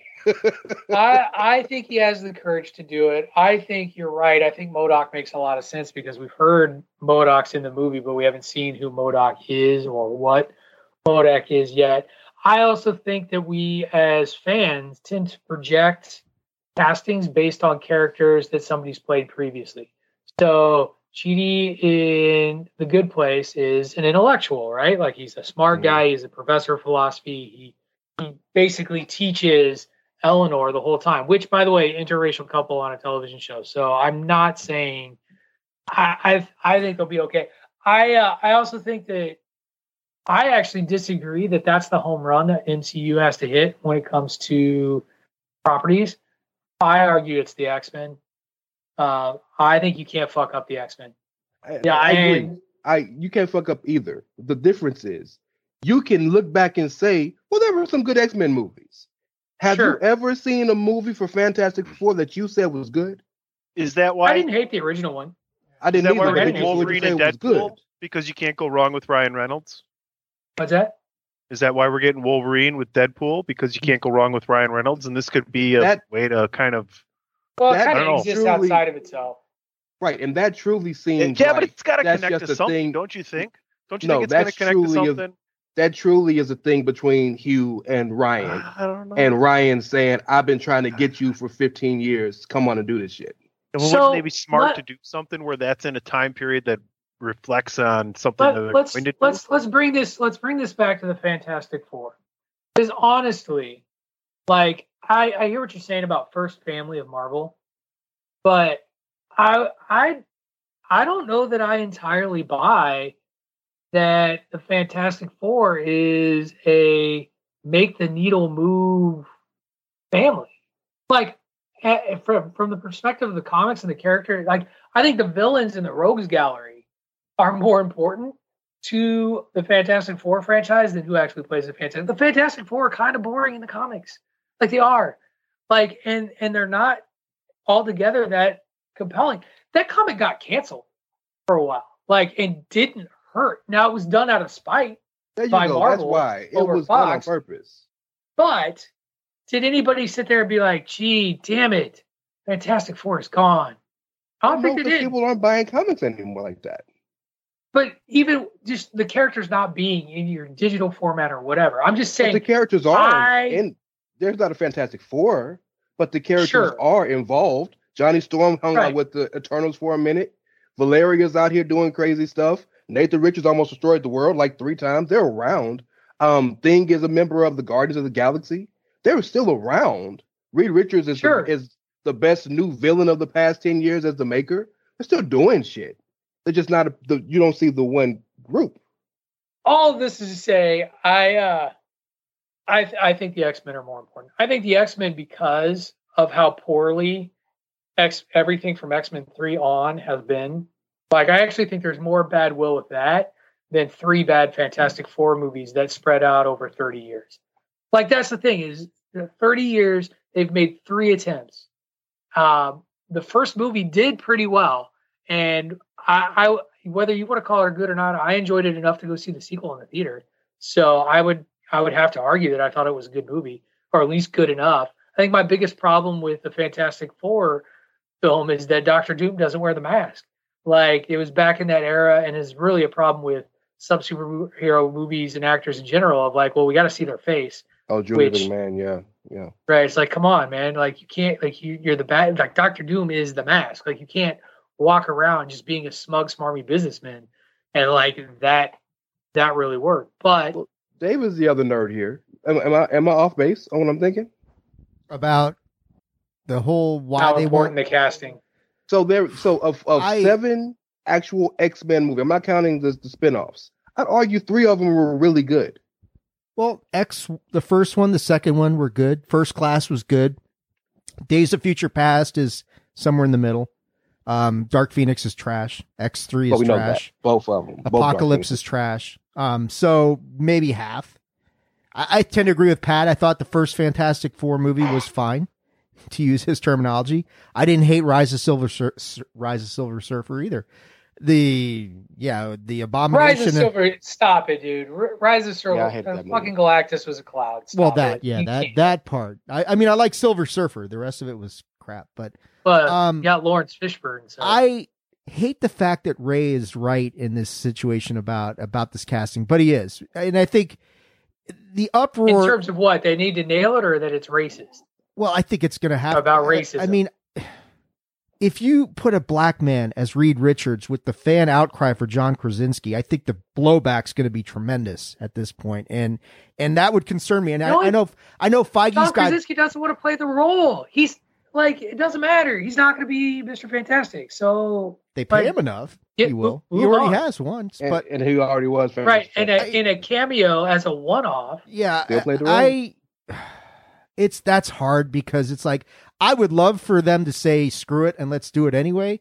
But I think I think Ray raises a, a good point that that might be you know it's not on the it's not on the same level as saying let's cast a black man as Superman. It's not that, but it, does create some issues, and and I don't know if people. I, I I think I think that the outcry will be the noisy social media few.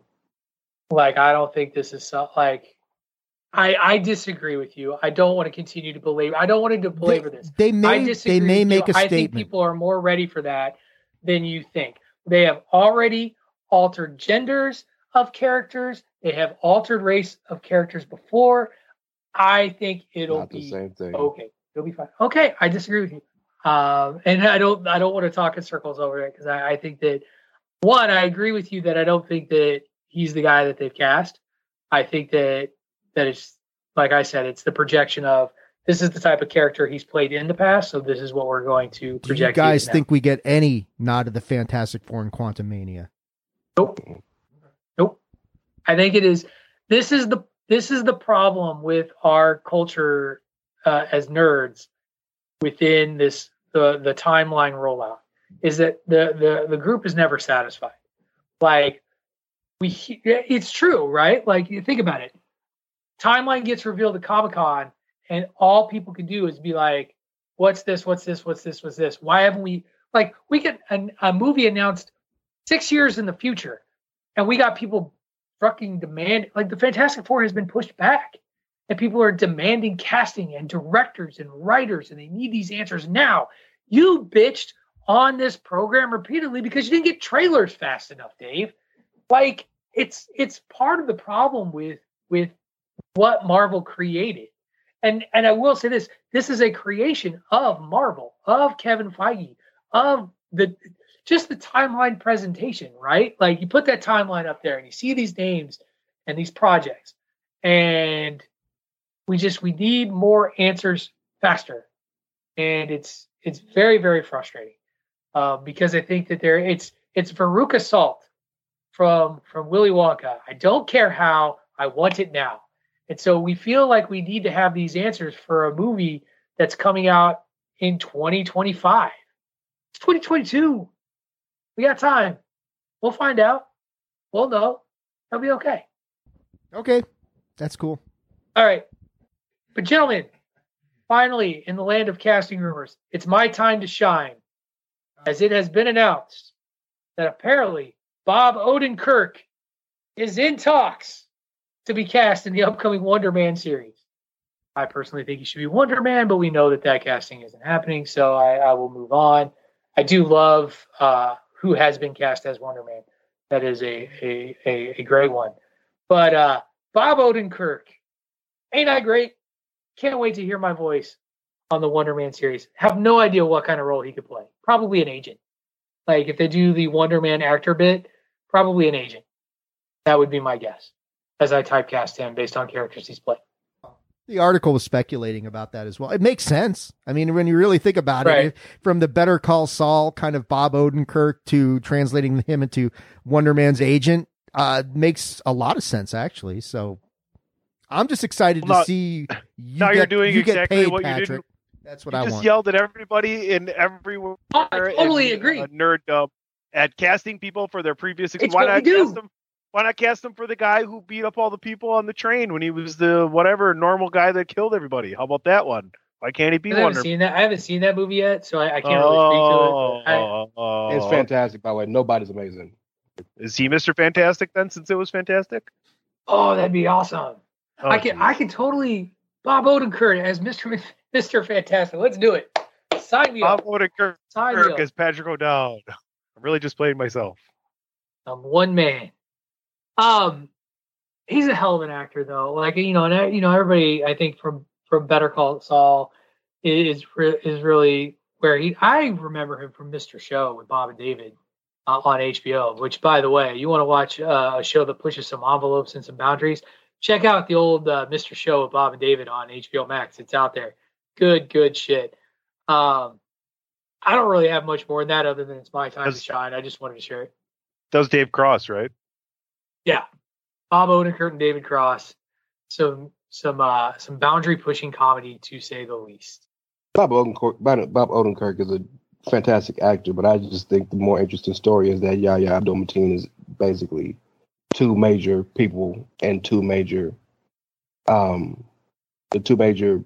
Uh, Yeah, he's Manta, he's Yeah. Black Manta and Aquaman, he's now he's Wonder Man here in the Marvel And- Cinematic Universe. and also, And I felt like they did. I felt like they did him dirty in Aquaman too. Like I felt like he could have been a much more prominent character. I don't know what that the movie's been changed so much. I don't know what the plan is with that. Um, although you would imagine him being still being a major part of the movie. But I don't know. Um, Oh yeah, that's the thought. Yeah, yeah, you know, and then there's since they set up the legacy thing, there's the possibility of him passing that on to Kaldur, or who's the new Aquaman, and there's a million different things. But I don't know nothing about Wonder Man, so I'd be really curious to see how they play that out.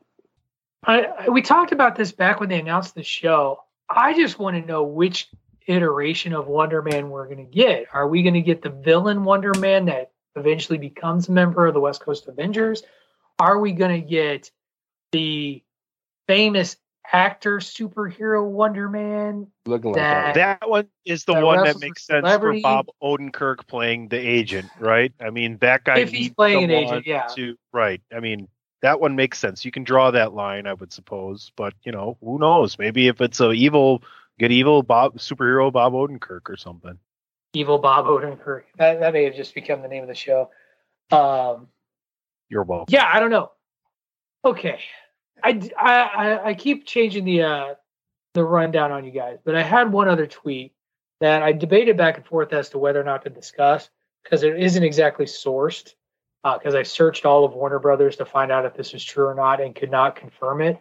However, there was a tweet that I shared in the Bandwagon Nerds uh, thread talking about a casting decision to replace Amy Adams as Lois Lane from the next Superman movie with Dua Lipa, and they and Ray is shaking his head furiously. Was it I could Dua not find Lipa a or was source. it Ana de Armas?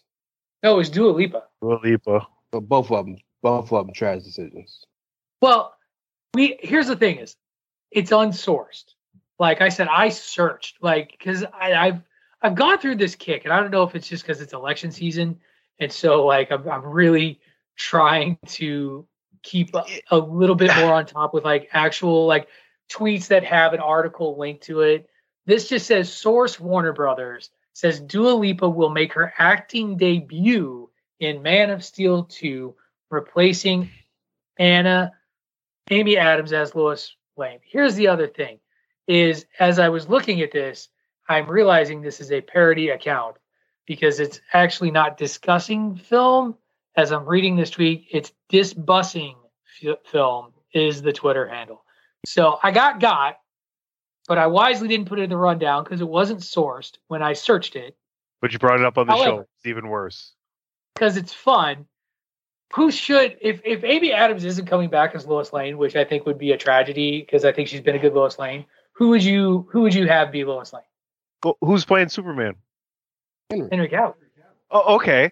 So, wh- what is Henry Cavill the Forbidden Door for the brand new uh, movement for the brand new DCU? Like I thought we were starting over, but apparently, like if Shinsuke can go to Pro Wrestling Noah, anybody associated with Henry Cavill can come right on into the DCU.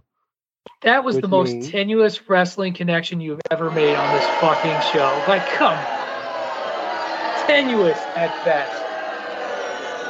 The last one, very thin, very, very thin connection. You fucking pot stirrer. No, but think about it though. Think about it though. What do you like? If Amy Adams is there for that, then when Superman gets involved with Black Adam and Batman gets involved, Ben Affleck comes back too, right? I mean, do we still? Who's playing Lex Luthor then? I mean, like there's a lot of good casting that was done in those movies. If you liked the movies or not, that would move forward. But oh, come on, Patrick, stop it. Oh, I hate I hated J- Hey, Jesse hey, Eisenberg as hey, Lex Luthor was one of the reasons. Save your act for Wonder Man, okay? No, I'm just saying Jesse Eisenberg as Lex Luthor was one of the reasons I disliked Batman versus Superman. Very much so. casting. I, d- I hated him about it. as I Lex love Luthor. the casting. I love the way he played the role. Loved everything. This is why Ray and I fight on the show all the time. Since we can't even see eye to eye on who Lex Luthor should be. I thought he was terrible. I think Uh, that is I also, the most I also thought Kevin Spacey thing. was terrible. Kevin Spacey is terrible. Period. Um, Is, the- but it's the most I- the most interesting thing I think i- i- moving forward with the DCU is what is going to be kept and what is not going to be kept, and and and that's just to me, it's like, oh boy, who's going to show up? And is it going to be the the the original Becky Connors or is it going to be the new Becky Connors? I know she's she's probably aged out of the role a little bit, but if we're going on looks alone, Catherine Zeta Jones would have been a perfect look, perfect actress to play Lois Lane. Just on looks alone. Well, Margot Kidder. Margot Kidder's dead, so we can't use her anymore. Um, Christ.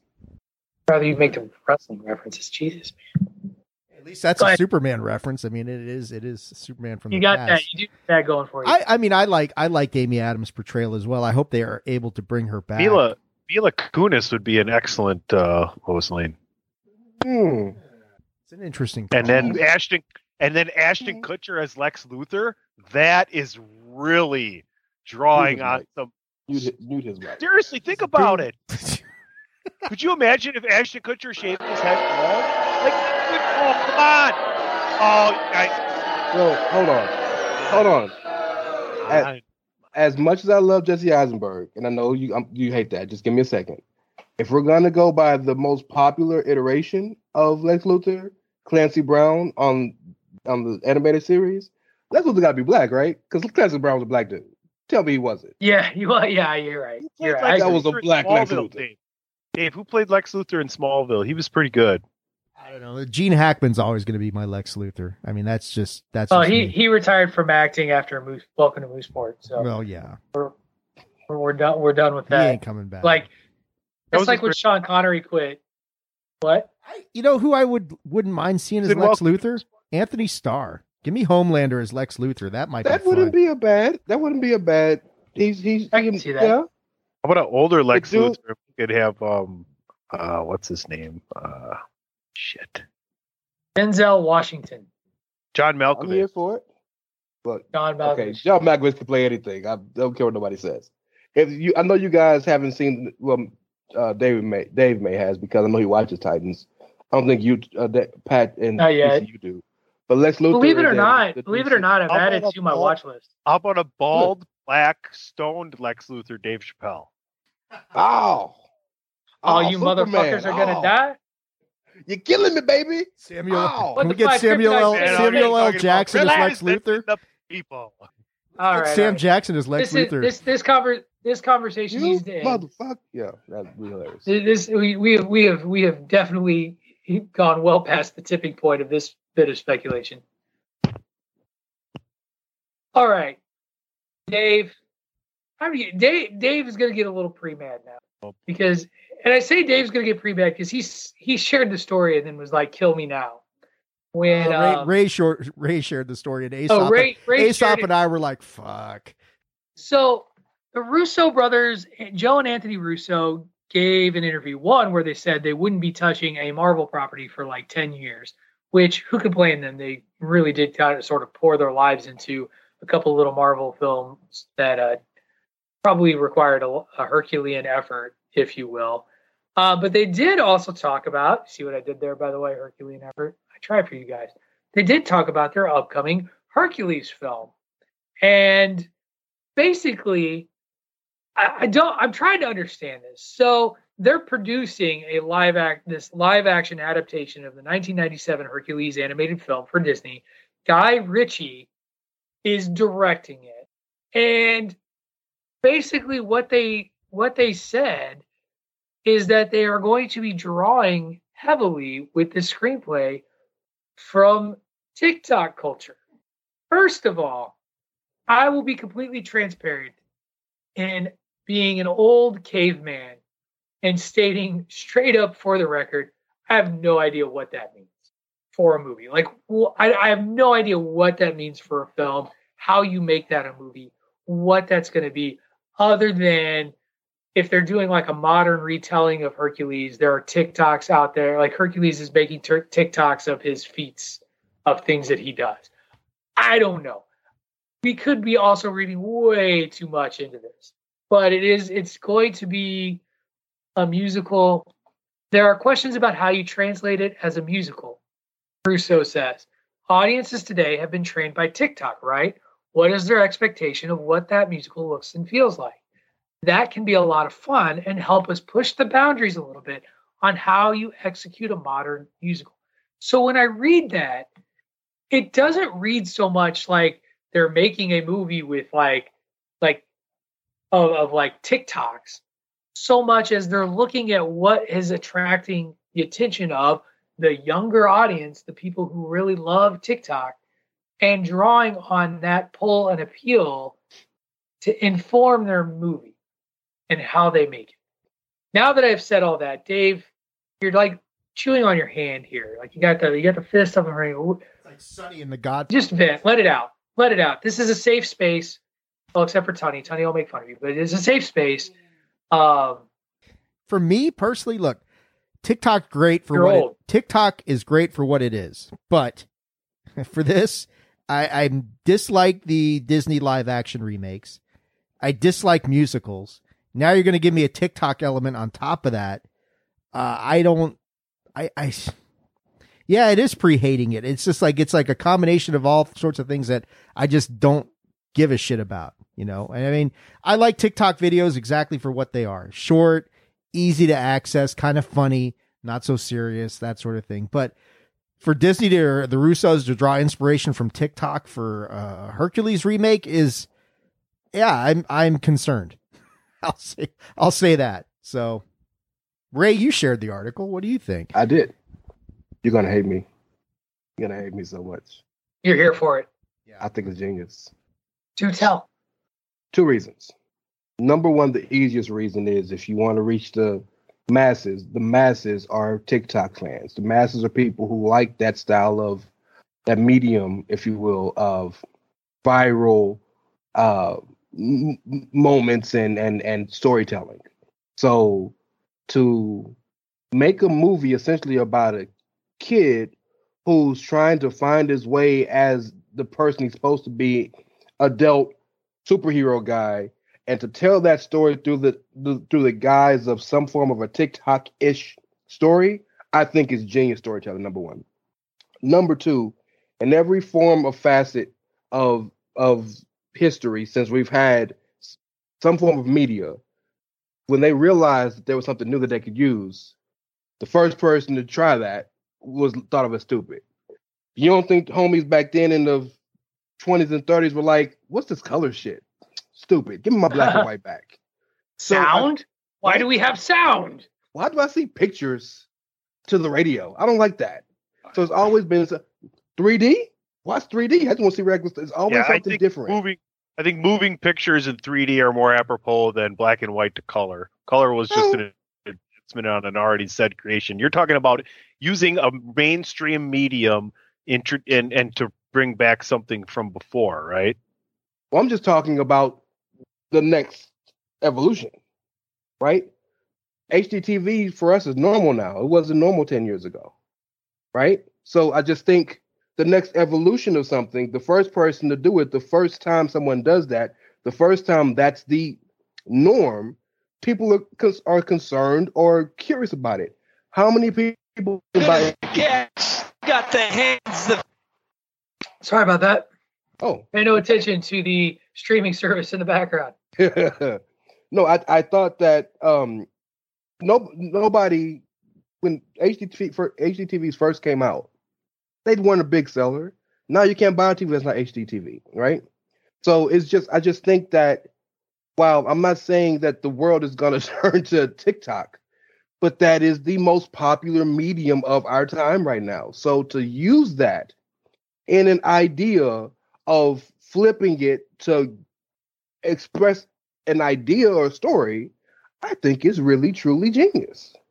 I agree with you, Ray. I, I think I think we just disagree in one small thing. Whereas I think using TikTok is using a different medium, and some of the examples you gave were an enhancement of the same medium. Like this isn't an enhancement of that; it's just an enhancement using a different medium, right? I think it's still an enhancement because the the but the, but it's a different you- way because this one is a different medium you're using to tell the story. Whereas, like, hey, you went to a theater and you watched actors do a play. Then there was moving pictures. Now there's the rhythm of TikTok telling the story to you in an HD kind of way. Like it's an advancement as well. Sure, but you're you're ignoring the. I literally said every change from radio to picture, from picture to color, from co- like anytime there's Right, and I'm saying- type of change. Yeah, I got you. We're I'm saying the saying same some of them are in their own. Some of them are in their same category though. And uh, TikTok is in the same category of a movie because it's still storytelling through um through this through that medium. It's just instead of a phone, instead of it being 20, 30, 40 seconds. I you think it's a style. okay. Okay. we Yeah, got the same thing. Yeah, I, I don't know that I'm worried about this too much uh, until I actually see it. I I also want to remind, and we've talked about this on the show with these Disney live action remakes of their animated films. Dave, what have we said about these movies time and time again when it's come to who is the audience for this movie?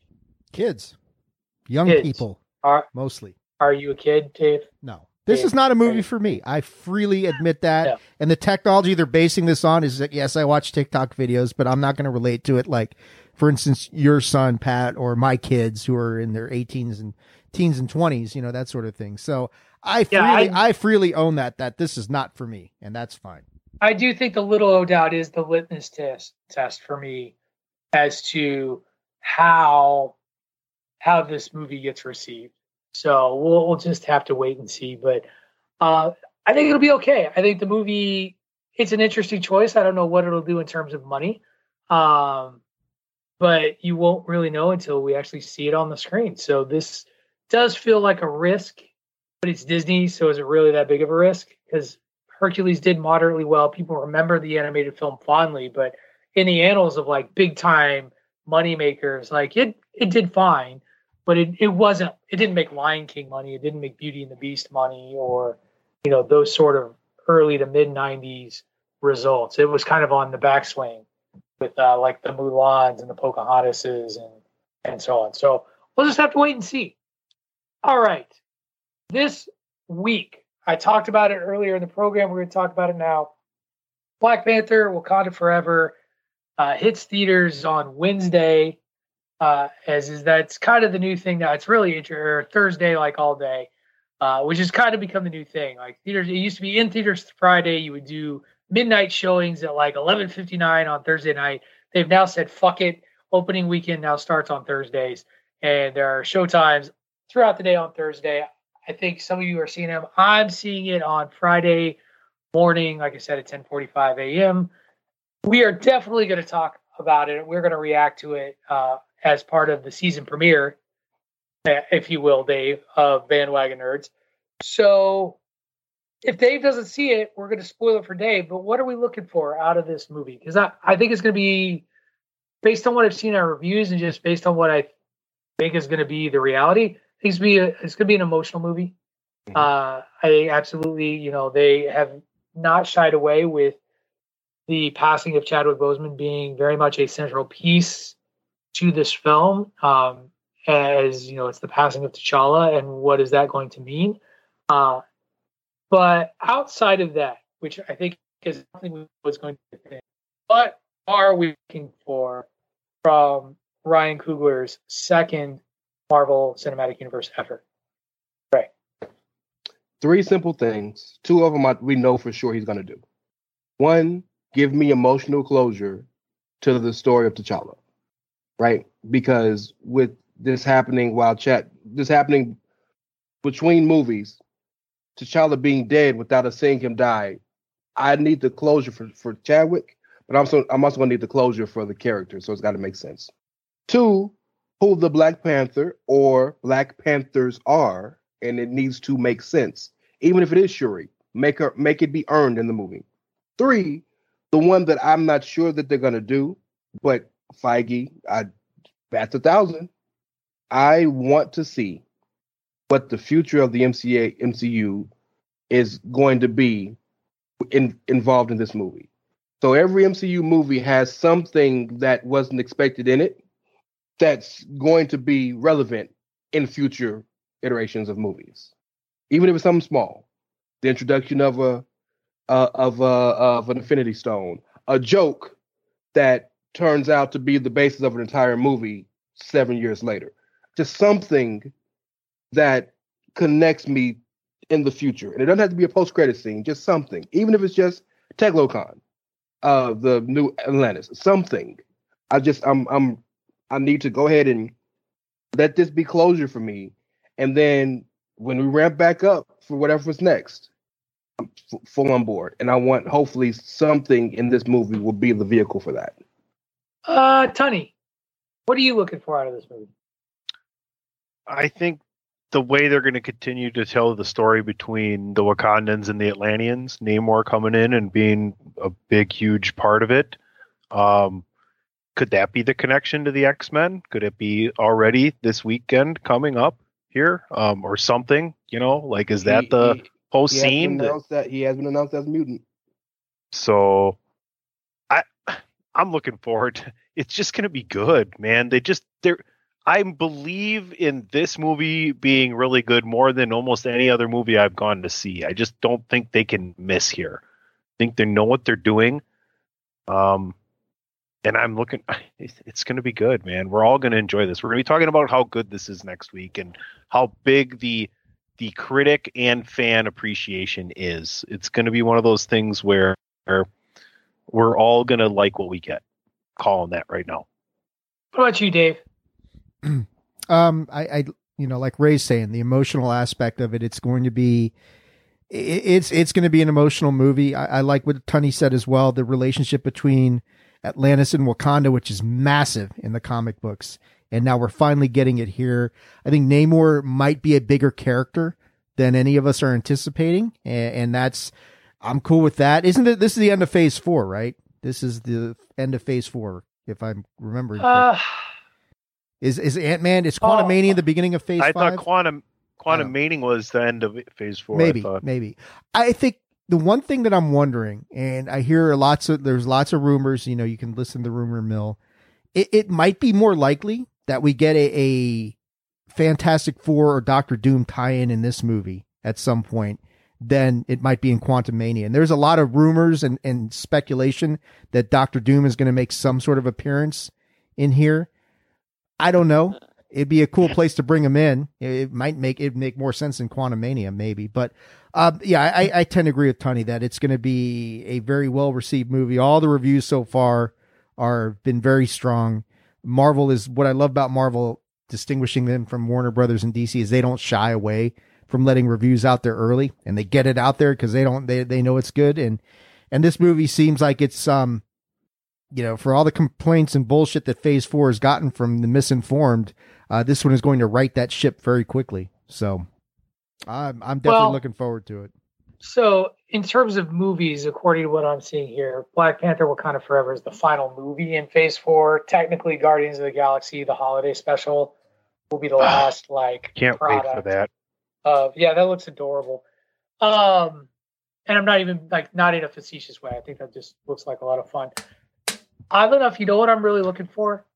Uh, I'm looking for a serious, a more serious tone to a Marvel film. I think um, I saw this a little bit, and I think there's something to it that there's been in in some folks' minds the last couple of efforts have had a little too much funny uh, to the MCU, and I think Thor: Love and Thunder was, was a good example of kind of leaning too far into the funny um, to a point where it took away from the movie a little bit. And you know, they've shown clips. I don't know if you've all seen the clip where where uh, they're in it, where we are introduced to Riri. Uh, but there's humor there.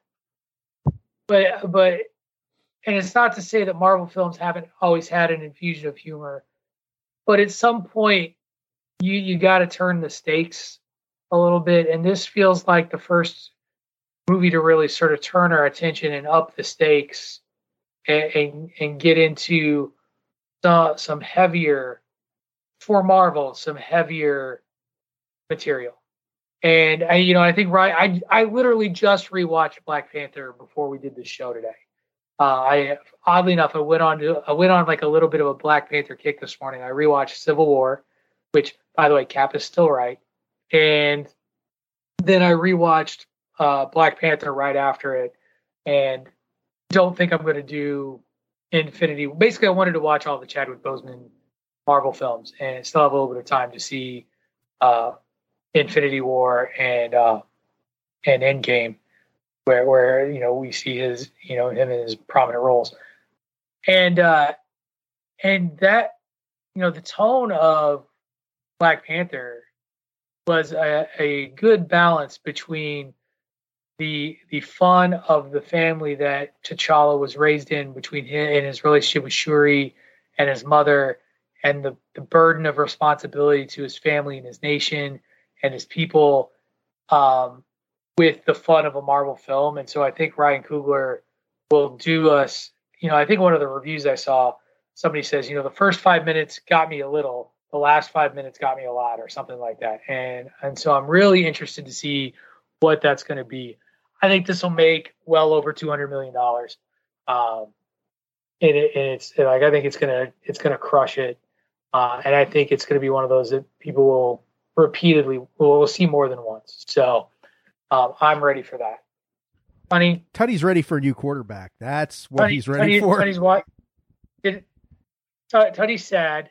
Um, all right, gentlemen, we've come to the end of three years on the bandwagon. Well done. We're going to wrap this episode up. Before we go, just a little raise your glass to us. Three years, whether it's a real glass, a phantom glass. Tony, Tony's all sad. Come on now, drink, drink up, drink up, drink your beer, drink your beer, Mister Running Count on Saturday. Um, don't tell, don't talk to me like you weren't posting gifs of how many drinks you were consuming during uh during One the pay-per-view beer, two I was- beer, three I was beer. I was challenged.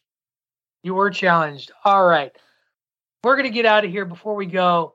Let us go around the table, around the bandwagon. Tell everybody where they can listen to you on the Chair Shot Radio Network as well as follow you on the socials. This week we will start with the Reverend Ray Cash. Again, Cash, Cash Country. That's right. I'm waiting for it. I'm about to get it. Okay. Nope. Um, no boo today. No, You can, you, I booed. I booed enough today. well, I appreciate that. Um, I uh, can be found on. Uh,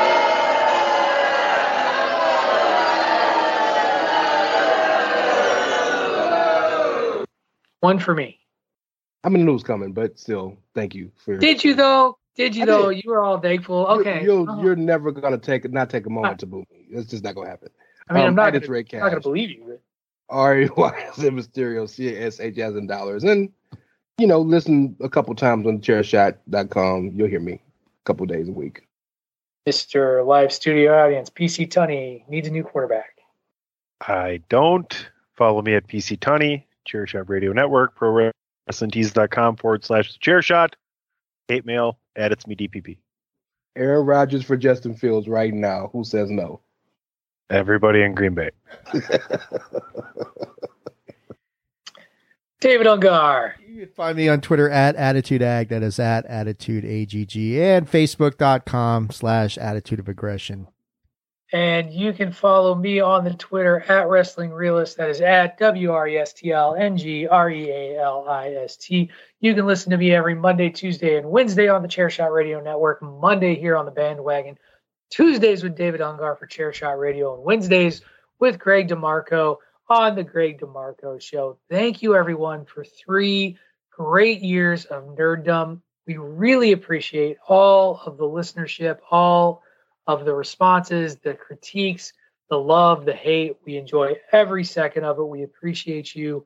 You keep us going, and I hope you've enjoyed the three years that we've given you, and I hope you are ready for many, many more. That's going to do it for this week's edition of Bandwagon Nerds. Now get yourself out of the basement, get some sun, and get ready to get emotional with Wakanda Forever. You have been listening to Bandwagon Nerds here on the Chairshot Radio Network, part of the Chairshot.com.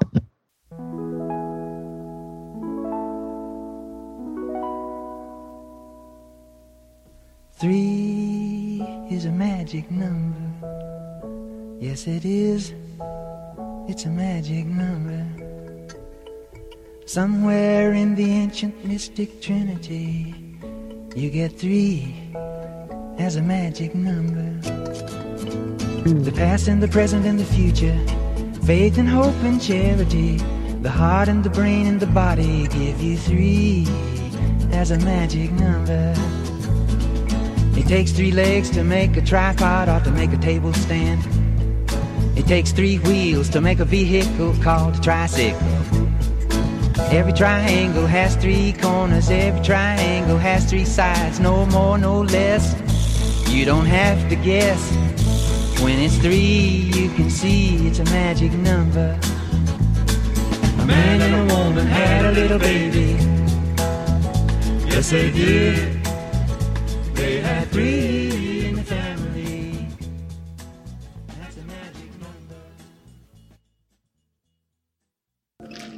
Just don't freeze when you see her. What are you talking about? I never freeze. A few moments later. Nakia.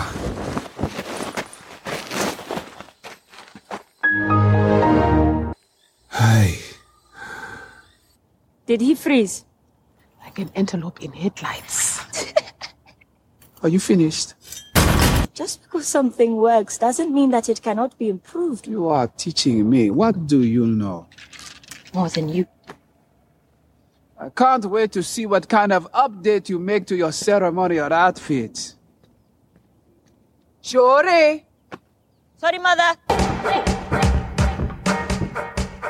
My king. Stop it. Stop it. You sure it's a good idea to take your ex on a mission? Yes. The real question is what are those? Why do you have your toes out in my lap? But you don't like my royal sandals. I wanted to go old school for my first day. Yeah, I bet the elders loved that.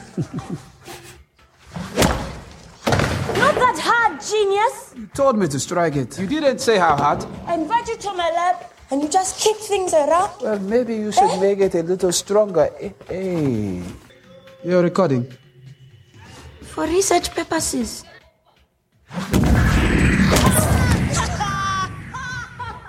Delete that footage.